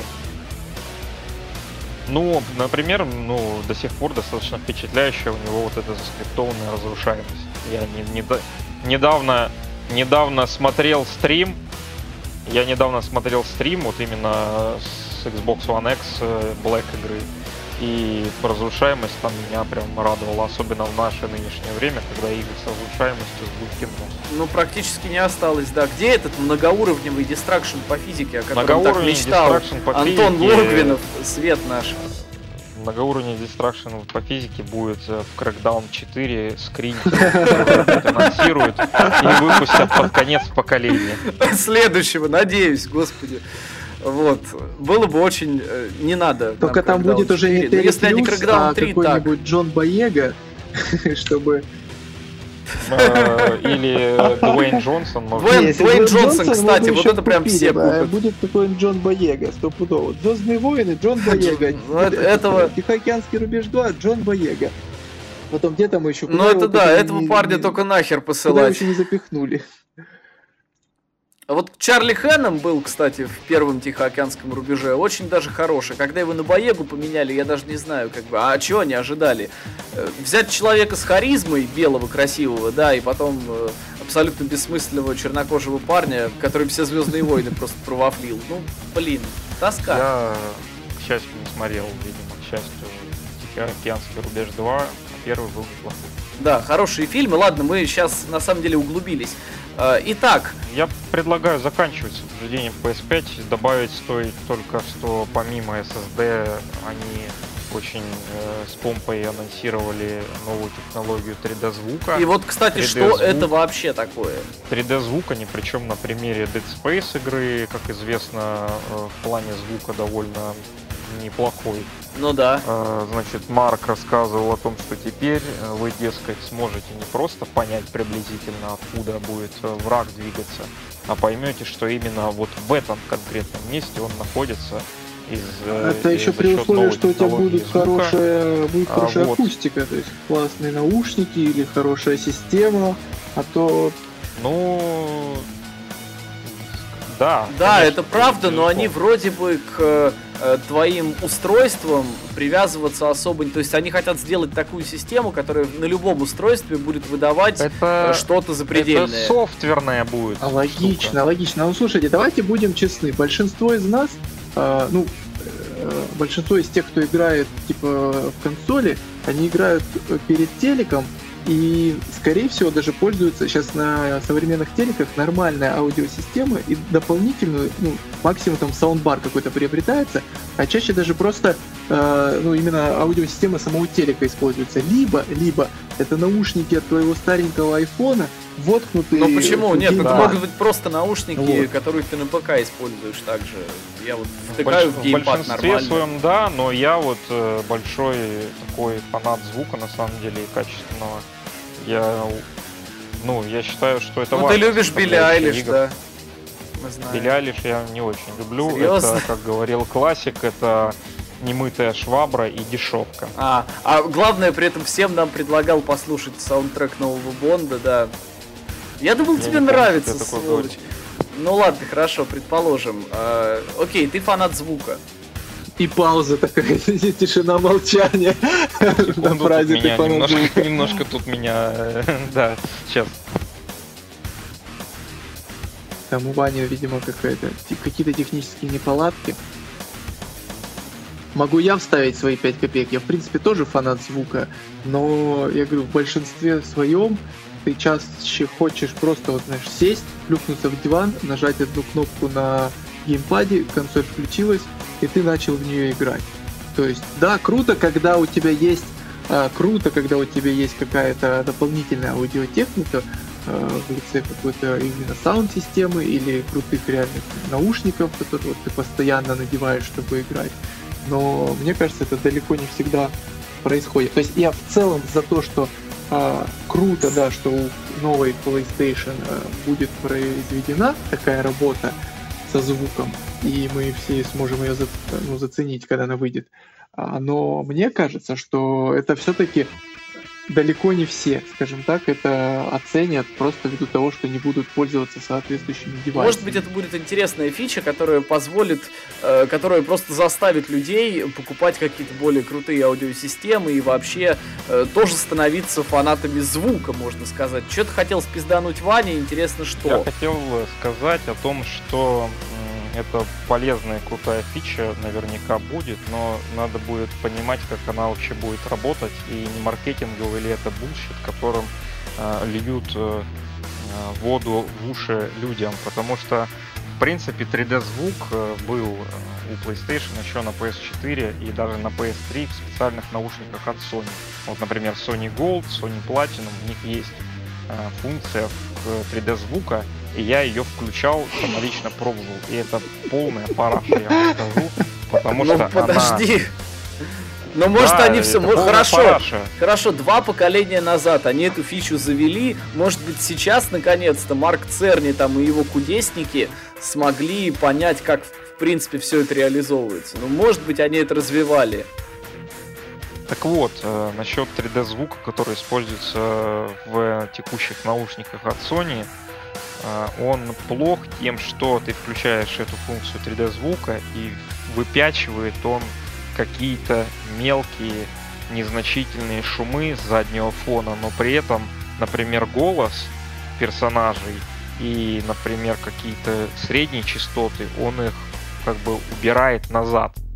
То есть ты перестаешь какие-то вещи слышать, но при этом начинаешь слышать какие-то вот незначительные там шорохи, звуки э, сзади. Это довольно То есть странно, у тебя просто грязи на канале больше становится? Ну, что-то типа того. То есть у тебя лучше слышно становятся какие-то фоновые штуки. По покряхтывание Э. твоего героя, когда он, не знаю, на карачках ползет. Ну, нет, нет. Скорее какие-то звуки, там, например, не знаю, даже не знаю, что привести в пример. Например, крыса пробежала по у тебя где-то там в- в- в Battlefield этот зомби- 3, там где-то на в заднем зом- плане. Зомби Ю я А. эту, зомби Ю я эту, помню, штуку пробовал, и там... э, Подожди, ты про PlayStation например, сейчас говоришь, а зомби Ю это как бы... Там была зо- зомби, А, она была не Ю зомби, да, а ты играл, она ты, просто зомби уже ты в была, нее да. играл Я на вот это- консолях того поколения. На PlayStation На 4. PlayStation. А, ну понятно, понятно. А, ты сейчас Да. про четвертую А плойку, да. наушники от Sony, которые Sony Platinum и Sony Gold, которые поддерживают функцию вот этот 3D звук, вот в них она есть, и, в общем, работает она довольно скверно. Описать тяжело, но звук странный, и это не только я замечаю. Это говорят многие, что он странный и гораздо лучше звук, ну, стандартный, обычный, без этой вот шняги, грубо говоря. Слушай, ну, ну смотри, я так понимаю, это проблема распространенная, раз они и говорят. Значит, если Марк Церни выпячивает эту функцию вот так вот на первый план, то Наверно, явно они ее доработали как-то. Наверняка, я думаю, да. Но как она в итоге на самом деле будет работать, посмотрим. И во всех ли играх она будет работать, вот это еще вопрос. В любом В общем, случае... да. поживем, увидим. Э, SSD, 3D звук. э, И стоит еще отметить, что в PlayStation 5 используется кастомный накопитель. А это значит, что мы возвращаемся во времена PSP, где были кастомные флешки от Sony, которые стоили раза в два дороже, чем обычные microSD флешки. Ну, получается, ну, на данном этапе наши симпатии на самом деле на стороне Xbox. Xbox, да. А там, а там как пойдет уж, ребят. Мне вот у Xbox пока что не очень нравится только дизайн. Ну, дизайн странный. Он прикольный, он такой с- своеобразный, это такая эпидерсия, можно сказать, Да, от мне кажется, это консолей. Ну, пойдет. Это вкусовщина. Может Знаешь, быть. можно любой дизайн а- а- обосрать, так и восхищаться им. Мы живем в, поколение, когда, знаешь, у нас есть картины Черный квадрат, которая стоит до, хрени- до хрениард долларов, и все нормально, все окей. Дизайн мне нравится, но мне не нравится, э, куда его ставить. То есть он достаточно громоздкий на самом деле для меня, потому что у меня вот в мой стол под телевизором, грубо говоря, в тумбочку. Эта штука будет невпихуемой. Она, да, понимаю. она не поместится, да. Ну и опять же, она мне напоминает одновременно какой-то старый системник, там, времен, я не знаю, 90-х годов, когда вот эти вот белые гробы стояли, только здесь черный гроб. Ну и Яндекс станцию так немножечко с Да, красивой это, зеленой это верно, подсветкой. но это, в принципе, все входит в логику Microsoft нынешнюю, что, по сути, консоль — это PC только для тех, кто хочет просто не заморачиваться ни с чем, а вот купить, взять и играть в игры. Я припоминаю, кажется, такие вот модульные консоли, которые примерно под таким же соусом продавались. Да, помните, ребята, вот эти паровые машины, м? которые где сейчас? Я, я помню еще Dreamcast, который, в принципе, тоже во многом был для своего времени PC. Но у него И дизайн был, был- хотя бы, ну знаешь, пристойный достаточно. Хотя геймпад, по-моему, у Dreamcast, вот сейчас я могу на самом деле перепутать, но... Да, он очень был странный. совершенно... И там, если э, не не в ошибаюсь, там не было странный. у стиков э, вот этого хода как бы вовнутрь, ну, чтобы именно нажать на этот стик. То есть он прям так очень-очень мощно, твердо э, торчал из джойстика. И, и, сам, и сам стик, по-моему, был типа не такой вот резиновый, а какой-то вот, типа пластиковый, твердый. То есть это было очень... Да, да. Ну вот ты соски не жамкаешь, а просто их крутишь, как бы, это не очень... э, Это не круто, это не круто. Да и, ну, ладно, хорошо, это не самый уебищный геймпад на свете. А, у нас есть Ваня, да, обладатель плойки, Xbox и там свеча и так далее. У нас есть Макс, который тоже, у него есть PlayStation 4. Я не знаю, своя, не своя, но вот часто он ей пользуется. Так вот, а, а я такой вроде как э, благородный ПК боярин. у которого в прошлом были консоли, а, и даже в этом поколении я арендовал э, четвертую плойку там для игры там, и в Bloodborne, и в God of War, и в Паучка. Но вот сейчас э, передо мной стоит вопрос. То есть я хочу купить консоль, скорее всего, следующего поколения. А какую консоль я возьму? И понятно, что кто-то говорит, да, там вот э, Xbox играет в терафлопсы, а мы на Sony играем в игры. Вроде бы да. Но с другой стороны, вот Ваня привел пример э, на PlayStation 2, сколько было игр, какая была э, обширная, широкая линейка. И сейчас, то есть, ну вот, я не хейтер Sony, чтобы вы понимали, и не хейтер бокса, я в целом за классные игры там, на любых платформах лучше на всех. А там дальше уже вы, каждый выбирает, кто чему ему И вот, кстати, нравится. сейчас ты, Женя, пересказываешь буквально маркетинговую повестку Microsoft. Игры должны быть доступны всем, везде. А, ну, может быть. Может быть. Э, ну, э, я не задавался такой целью. Я, я хочу закончить. Я просто к тому, что вот я хочу, да, новую консоль. Я понимаю, что игры у Sony классные, вот там Last of Us, супер. Знаешь, там, их мало, но они крутые, да, согласен. Здорово. Но вот я купил эту консоль, да. И то есть я покупаю консоль с некой надеждой, что в течение ее жизни выходит еще, еще, еще много других игр. В то время как на презентации четвертой э, PlayStation нам уже подготавливали очень мощную э, лонч-линейку игр. А сейчас этого нет. И я понимаю, что, скорее всего, первый год, а то и два, я буду играть так и а, будет. в кросс-платформу. То есть плюс-минус там э, сколько-то эксклюзивов, э, там 2-3 в год от Sony, но в целом кросс-платформа. Вот.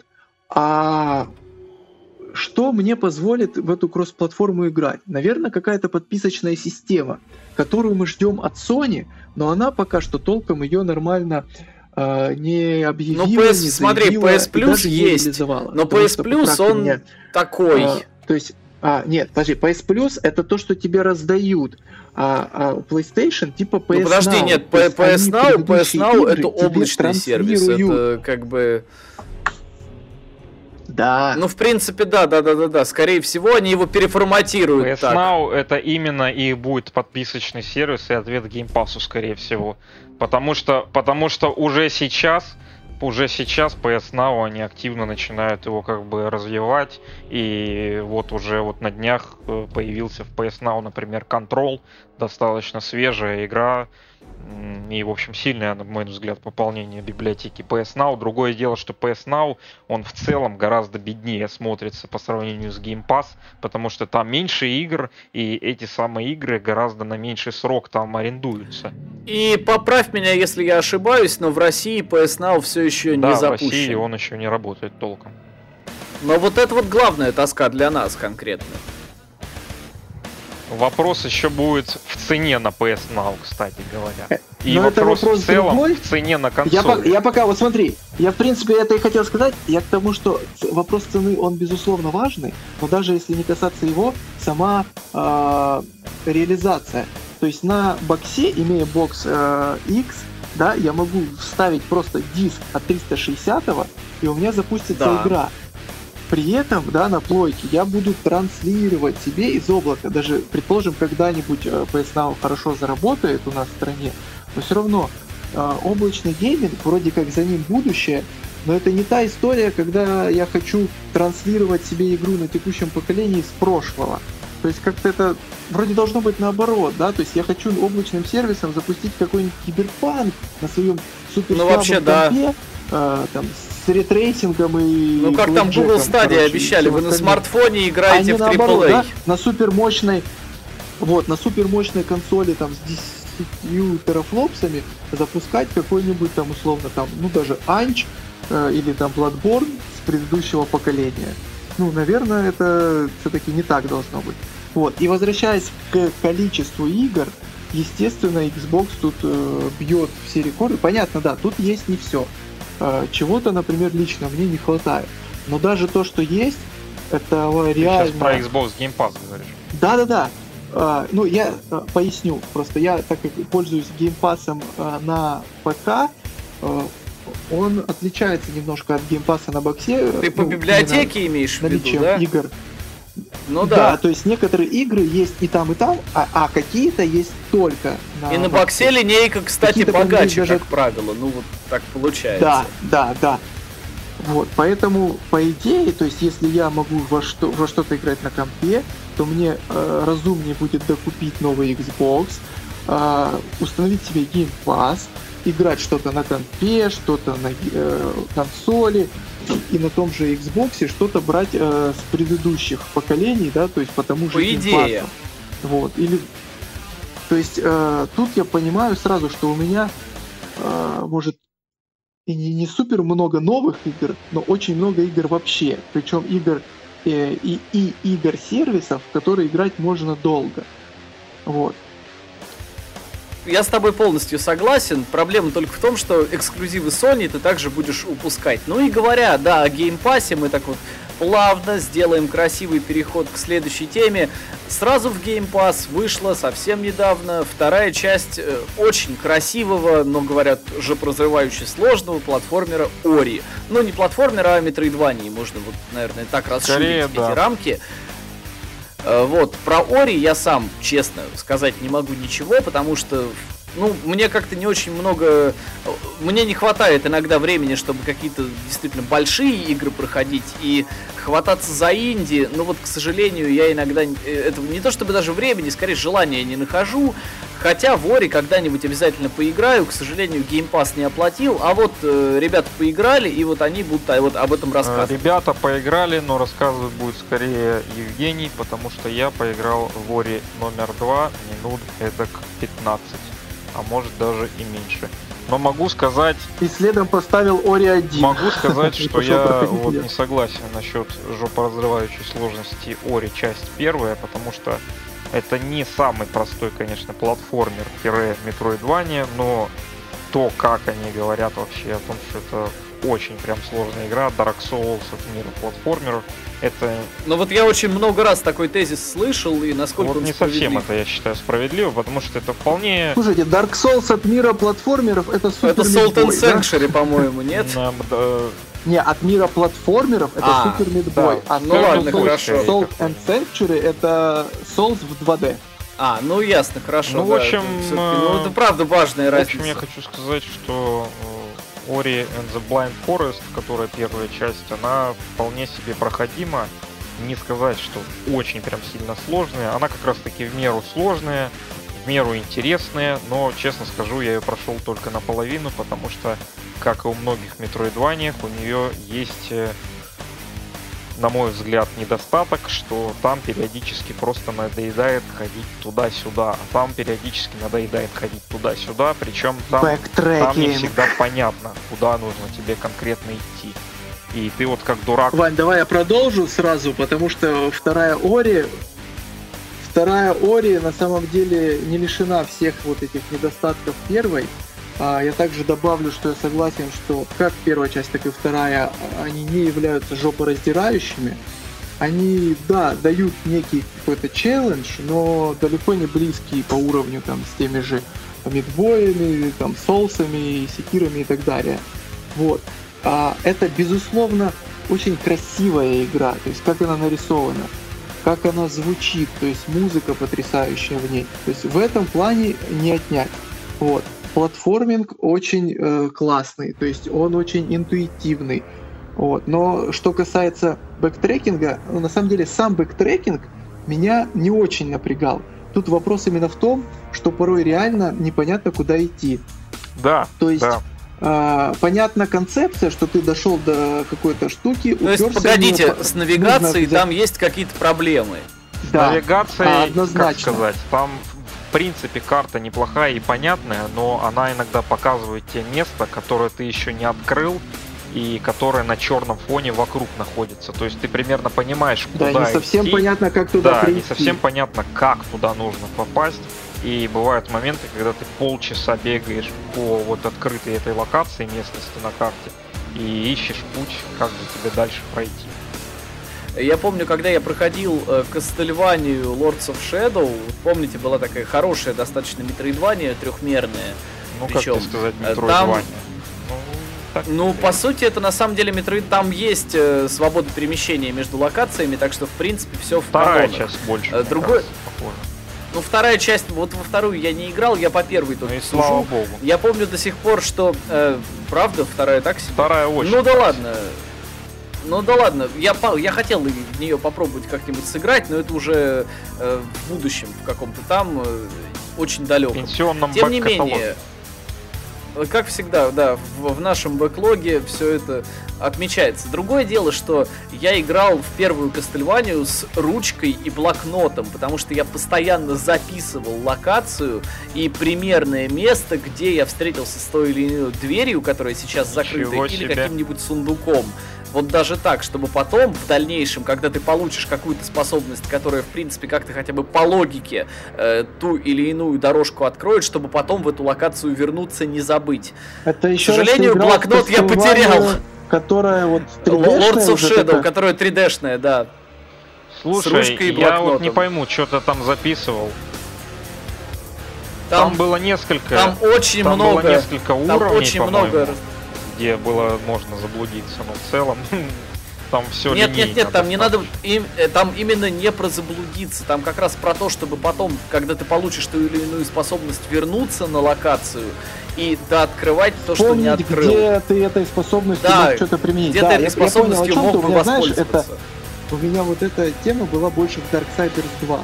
Вот, там тоже ж был э, принцип Metroidvania, тоже ты постепенно открываешь карту, постепенно открываешь какие-то э, инструменты, и вот э, я Ну там помню, мир-то как был ты- пошире даже, да. Да, и то есть ты там идешь, идешь, ага, ты замечаешь вот эту уже стену, которую ты будешь разбивать какими-то специальными там условно огненными бомбами, вот. Но потом, когда ты э, берешь эти огненные бомбы, ты вспоминаешь, что эта стена где-то там была, ты ее видел, но реально где она уже ты вспомнить не можешь. Хочу сказать, что не совсем с вами согласен в том плане, что вы сейчас говорите и о Darksiders, и о Кастельвании в плане именно собирательства всего и вся на локациях. А Вори это не про собирательство всего и вся локации. Вори именно тебе про Это просто про по прохождение сюжету надо дальше. пройти Да, да, туда, да. а ты не понимаешь, Вот, как тебе согласен. туда пройти.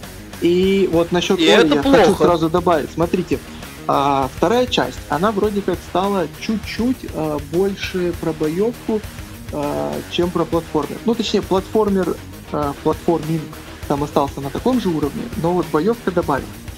И а, они добавили много а, всяких, э, ну, типа оружий, да, назовем это так. А, и в чем прикол? Ты эти оружия открываешь за местную там типа валюту, аналог валюты. И на самом деле, э, это ну, мое мнение, может быть кто-то со мной не согласится, большинство из этих нововведений, новых оружий, они вообще нахрен не нужны. То есть ты вот реально всю игру проходишь э, вот там с четырьмя, и, там, тремя какими-то начальными, которые тебе дают и так по сюжету. То есть И- они не И юзабельные. под конец, они, они, они вполне юзабельны, но другие, они юзабельны проще, понятнее и удобнее. Вот так вот. Ты знаешь, это на самом деле это про проеб по части геймдизайна. Прям вот один из самых ключевых.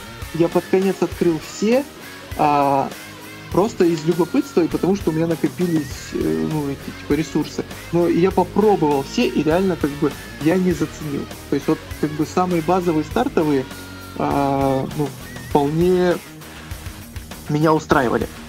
Помимо сложности с э, ориентацией да, в пространстве по карте, а, там какая штука. Вот эти перки, которые ты получаешь за валюту, один из перков позволяет тебе не просто драться, а открывать, э, скажем так, проходы.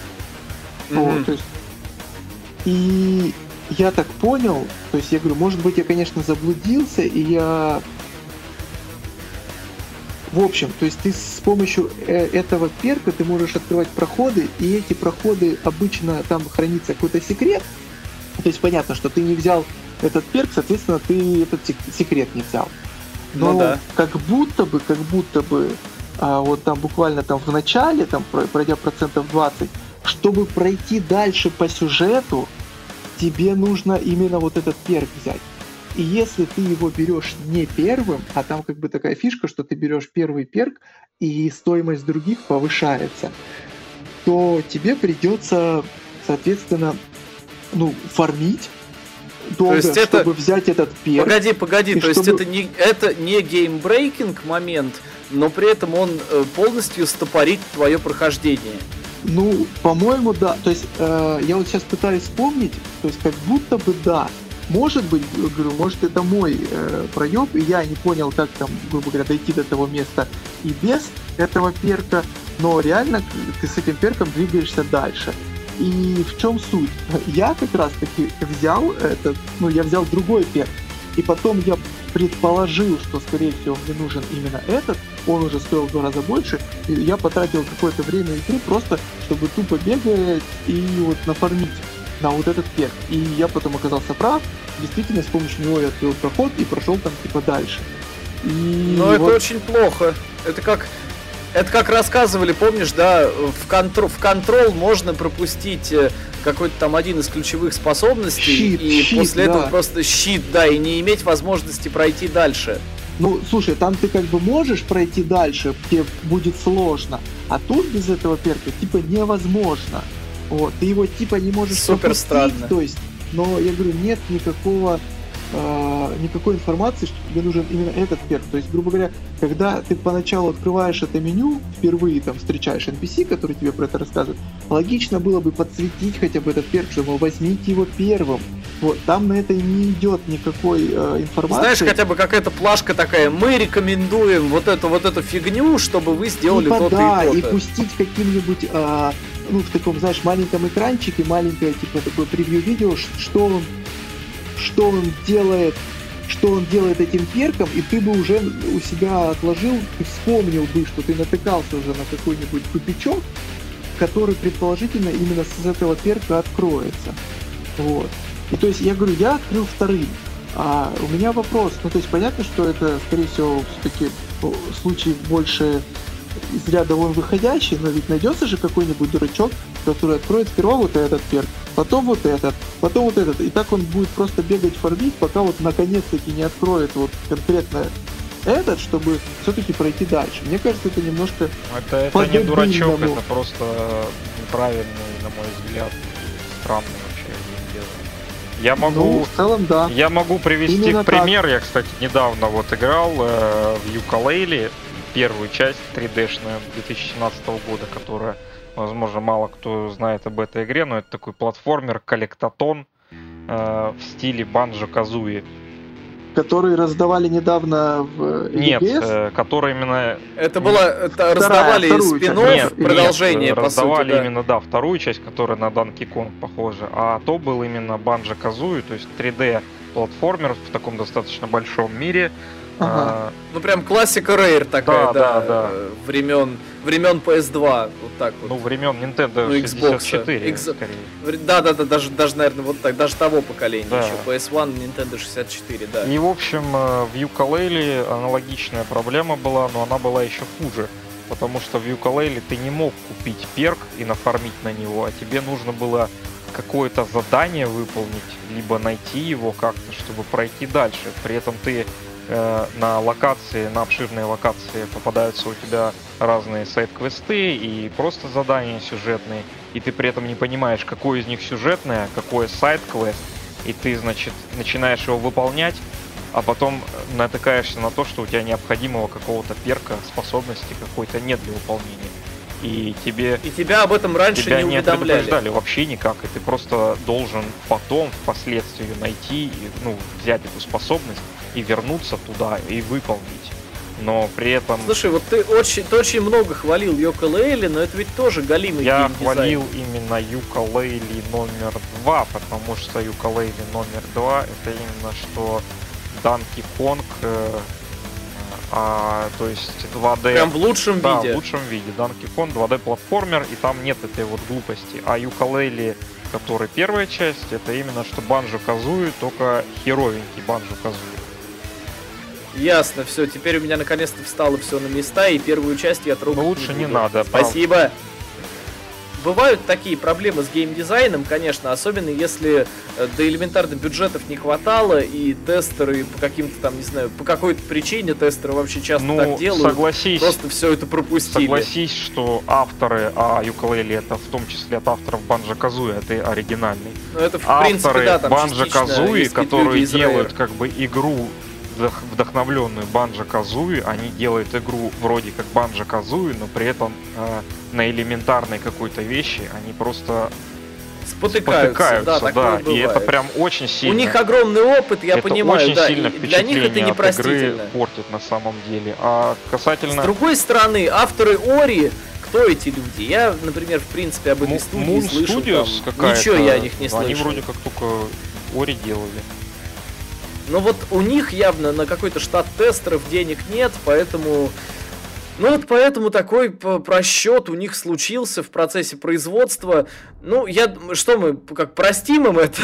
Или э, все, бойкотируем игру и никогда к ней не возвращаемся? Я считаю, я считаю, что Ори это неплохая игра. Я могу сказать за первую часть. Вторую я буду играть еще. Ори я считаю неплохой игрой, но она несколько переоценена, на мой взгляд, потому что у нее оценки там в районе 90 баллов. Да, она безусловно красивая, и это большое достижение для небольшой команды такую игру, в общем, сделать. Но есть у нее геймдизайнерские просчеты, за которые ее хочется, в общем, пожурить и достаточно серьезно. Это не... Жень, ты ее я, прошел Да, уже, я прошел. Я кстати. потратил на прохождение порядка там 16 часов. Я потом еще после финального босса побегал, пособирал оставшиеся collectibles, то есть на 100%, чтобы все выполнить. Вот, поэтому а мое сел, мнение... Да, да, да, самый прикол. Uh, у меня uh, пас заканчивался типа uh, там, там, допустим, 13 числа, а я вот ее вот 12 как начал, там где-то с обеда, с вечера, Э, ну, до проходить. И вот и так, до победы, так, до победы да, и играл. И мне, кстати, по-моему, даже какие-то последние пару ачивок не засчитались, потому что, типа, уже на тот момент гипас не работал, но игра как бы функционировала, то есть надо было просто не выходить. Так вот, я скажу, что Блин, круто, игра, да. безусловно, крутая, несмотря да, на вот эти вот э, косячки, я бы все равно их там к каким-то супер жестким, серьезным минусам не относил, потому что плюсов гораздо больше. Я считаю, что а, нужно пройти и первую часть, и вторую часть, вы получите нескончаемое удовольствие, потому что это прям такой вот концентрированный, классный, э, именно интуитивный геймплей, такой вот сочный, знаете, вот платформинг, плюс во второй части еще чуть боевки добавилось.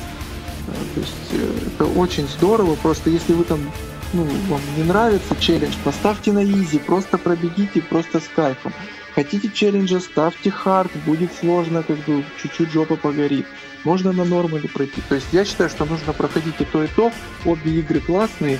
Хочу теперь что-нибудь, ну, не скажу, что прям жду Ори 3, я бы от этой студии посмотрел еще что-нибудь новое в этом же стиле. Вот так. Ну вот, кстати, даже не в этом же стиле, а в каком-нибудь еще стиле даже. Посмотрим просто, что они еще умеют. И так, умеют согласен, ли, что... согласен и умеют ли вообще. И вот на этой ноте мы...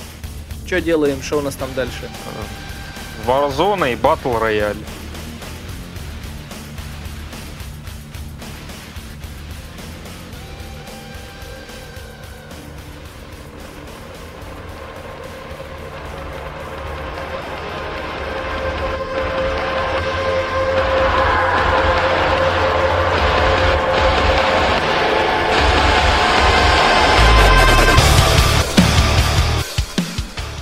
Да, мы переходим к батл роялям. Спасибо, Иван, за наводку. Дело в том, что опять-таки тут проблема э, такой конфликт интересов. Я в батл рояле играю вообще, даже объяснять мне на самом деле не очень хочется почему, просто ну как-то вот не зашло сразу, не срослось как-то. Изначально я очень презрительно относился к пубгу, который был по сути первым батл роялем из коммерческих таких больших.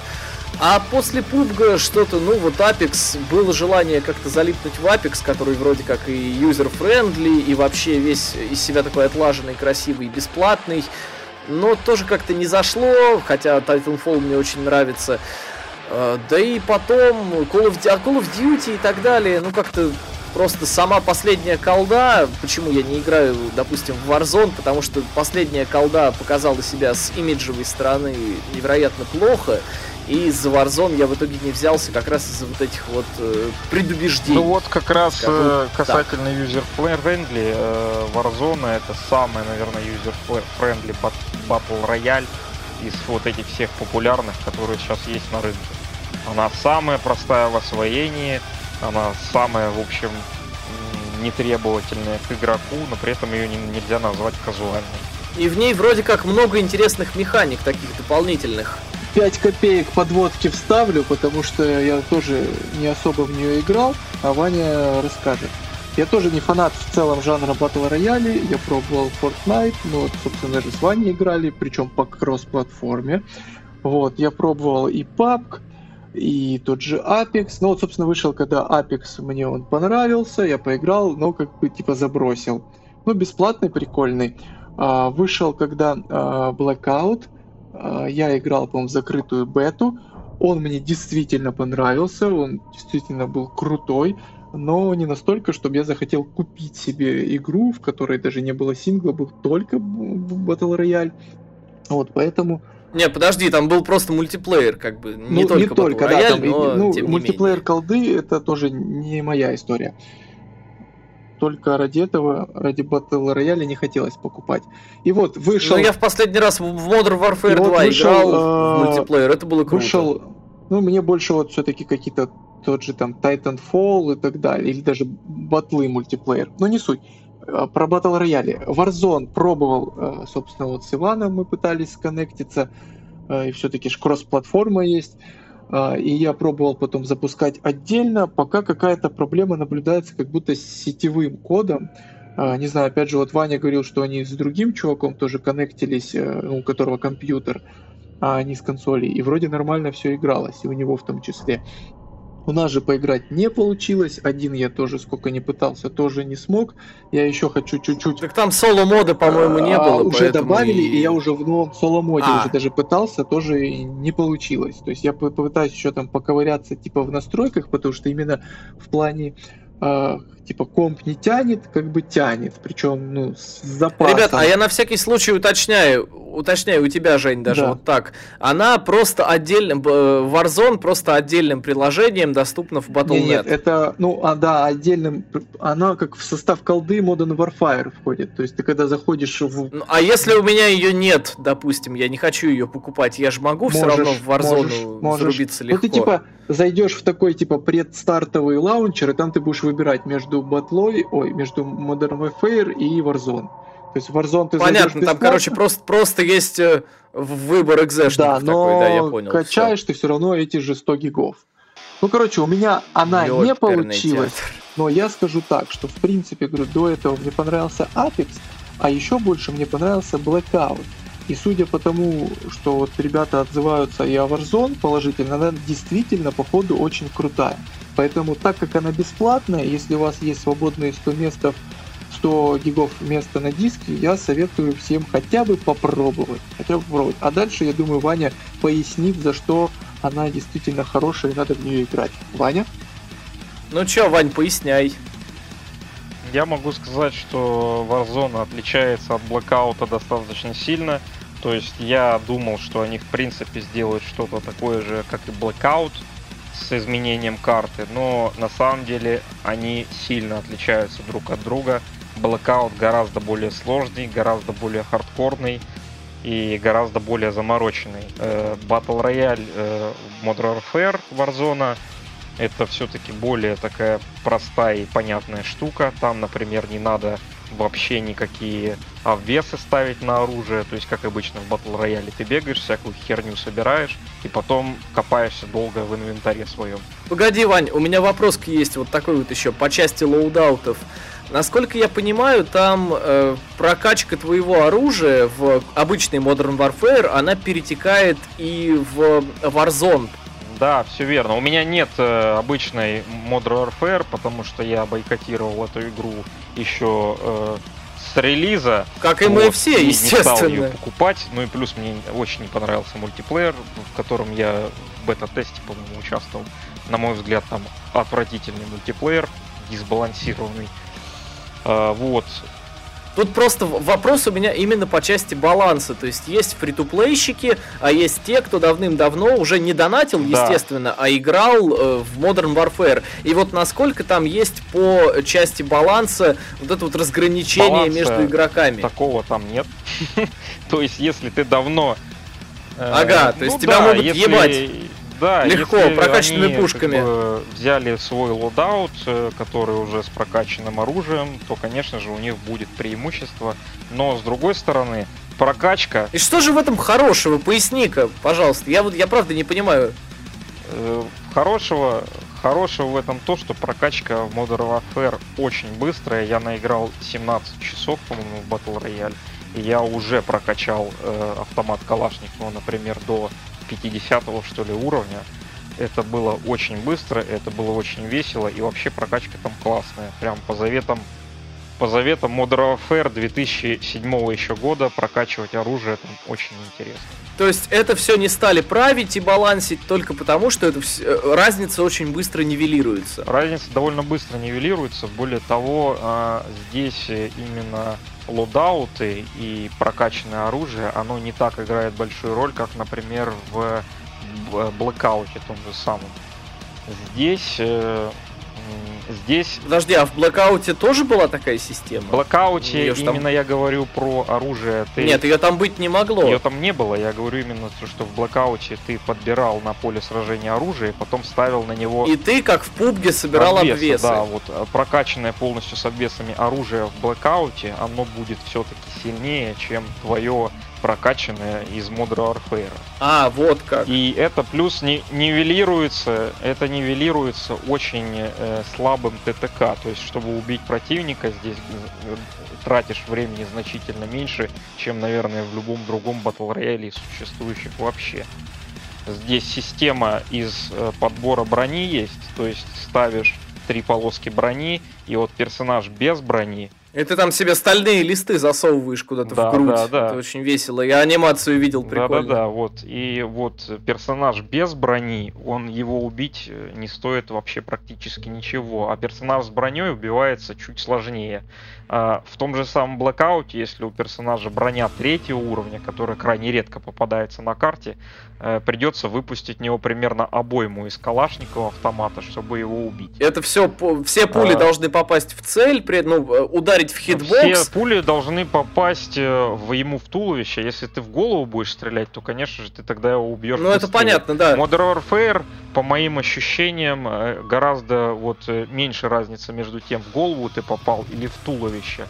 То есть со снайперской винтовки, да, если ты попал в голову, ты, скорее всего, быстро убиваешь противника, но с обычного автомата, если ты попадаешь в туловище или в голову, разница там не такая существенная, по моим каким-то ощущениям, таким внутренним. Uh-huh, uh-huh. И в целом э, Battle Royale, новые колды, он очень прикольный, веселый. Там есть режим сбора денег, который вообще мало похож на Battle Royale, потому что там нет никакой зоны, которая тебя поджимает.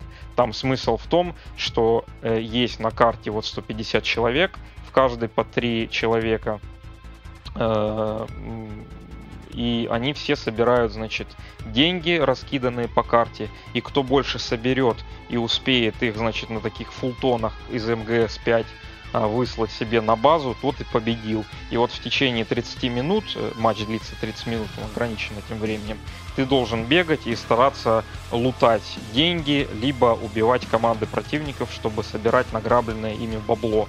Это очень весело. То есть это получается такой дополнительный режим, который завязан на метагейме. Такой дополнительный режим, очень веселый, очень динамичный, очень быстрый. К слову, хочу сказать о динамике. Динамика в в Warzone классической, не вот этом денежном режиме, она все-таки поменьше, чем, например, динамика в Blackout, потому что карта раза в два больше, достаточно большая, и э, помедленнее, да? И сама игра медленнее, передвижение медленнее, там э, как бы стычки реже случаются, чем в Blackout.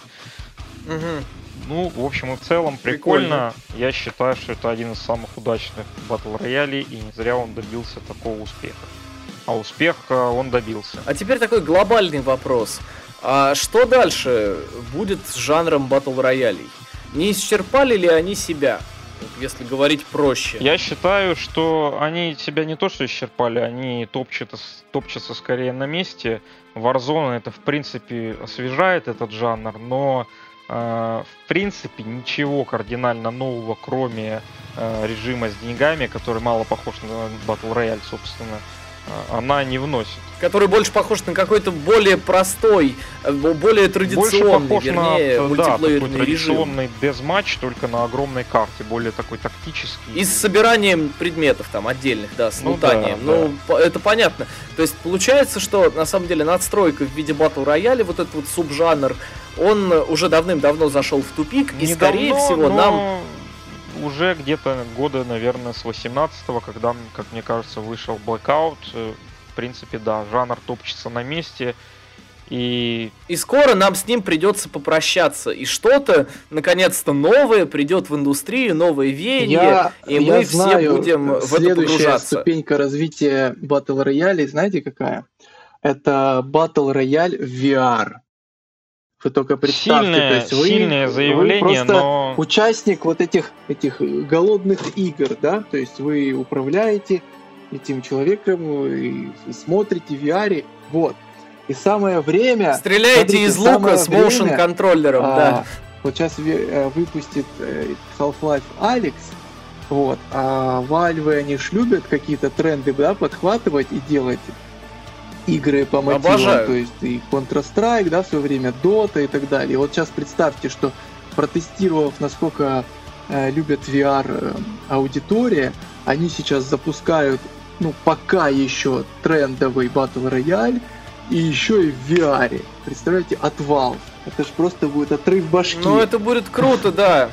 Это будет отрыв башки, это будет правда, отрыв башки играют в прямом в это... смысле этого слова. В ближайшее время, дай бог, там а, через годик. Это будет и правда отрыв Вообще, башки. конечно, я скажу, что заявление сильное, но, на мой взгляд... Э, Просто после прослушивания этого подкаста, мне кажется, мне Гейб Ньюэлл предложил, предложит должность Valve.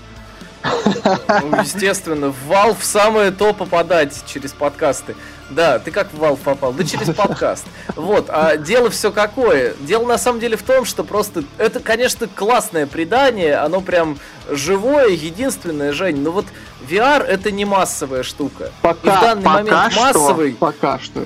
Пока что Half-Life Alyx, какой бы она ни была там прекрасной, замечательной и так далее, выдающейся, она все равно не станет толчком к тому, чтобы VR начали скупать просто все абсолютно геймеры планеты. Пока что нет. Как минимум, э, Battle Royale в VR споткнется о мощности компьютеров и консолей, потому что Battle Royale, Battle Royale консоли современные в принципе вывозят э, с, с, с натяжкой, скажем так. Я же не говорю, что это будет прям завтра, но это, скажем так, вполне естественное развитие при э, адекватных технологиях, при адекватных мощностях, то есть, когда будет крутой VR и когда будут крутые мощные компы, почему бы не попробовать именно этот жанр именно в таких условиях? Мне кажется, это будет круто. Было бы круто, конечно. Вот.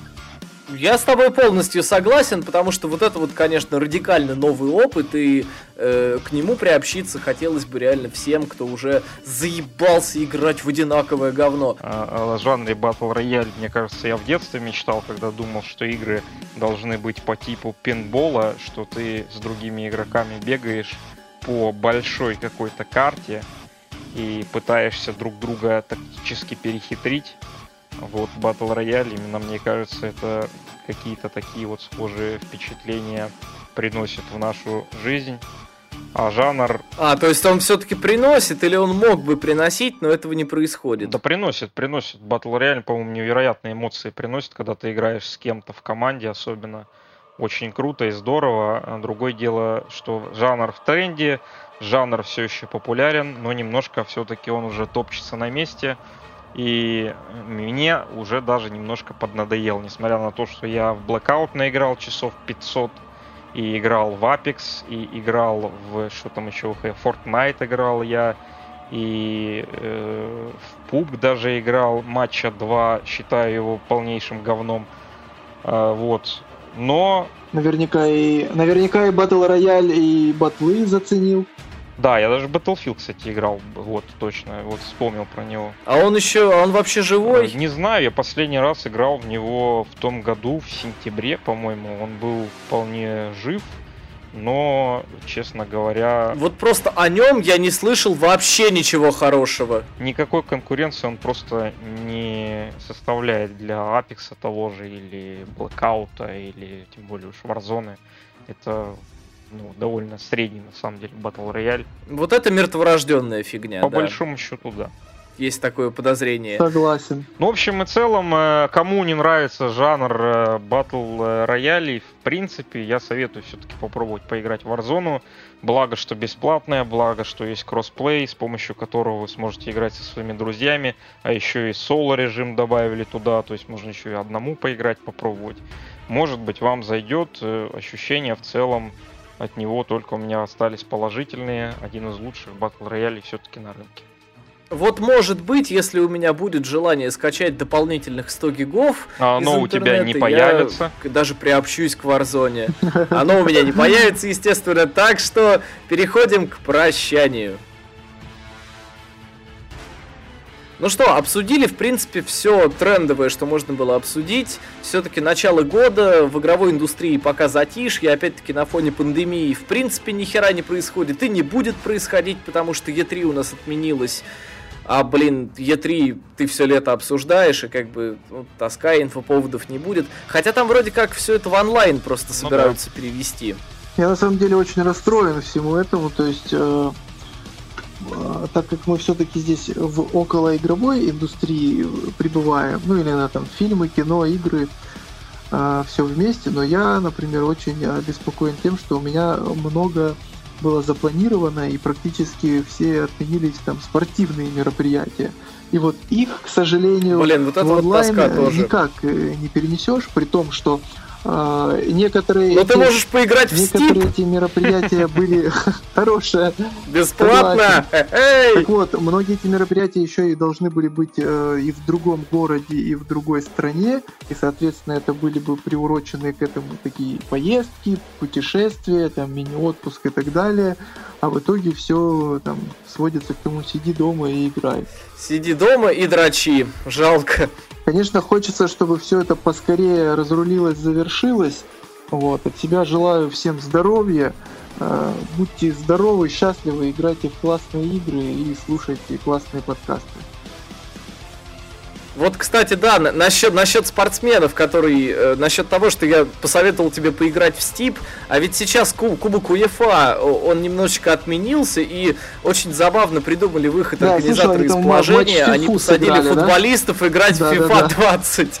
Да, так что, в принципе, вот эта вот рекомендация поиграть в Стип, она вообще-то э, на самом высшем уровне санкционируется, так что ты подумай, Жень. Ну, парни, только в кооп-скваде с вами.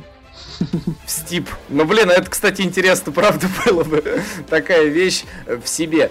Э, итак, да, э, берегите ваших пожилых родственников, конечно же, потому что они в группе риска и так далее. Сами постарайтесь там как-то не участвовать в массовых мероприятиях, хотя все закрывается, отменяется. Но вы уж найдете, я думаю, куда сходить. Э, вообще лучше сидите дома, разумеется, как мы. Да, не ходите никогда в видео на старт продаж каких-либо игр. Ни, ни в коем случае вообще, Ваня.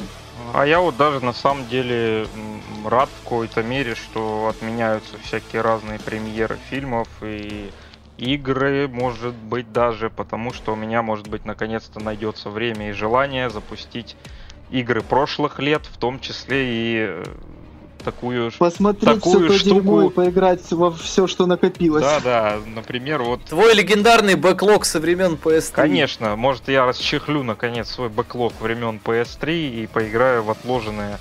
Конечно, это вряд ли случится, но к РДРу, возможно, прикоснусь. Пожелаю... Тогда что-нибудь из этого, Ваня, ты обязательно должен застримить. Ну, это уже как, как масть ляжет все еще, все еще настаиваю на том, чтобы ты проходил Ведьмака. Окей. Вань. Ну, это, это обязательно. Просто это, это программное произведение. А потом спрашивать на экзамене будут. Все, не переживай за это. Пожелаю здоровья и благополучия вам и вашим близким. И сидите дома, играйте в игры, смотрите фильмы. Э, Будьте счастливы, рады, дай вам Бог здоровья всем хотя бы на эти коротенькие 365 дней. Всем пока-пока. Пока.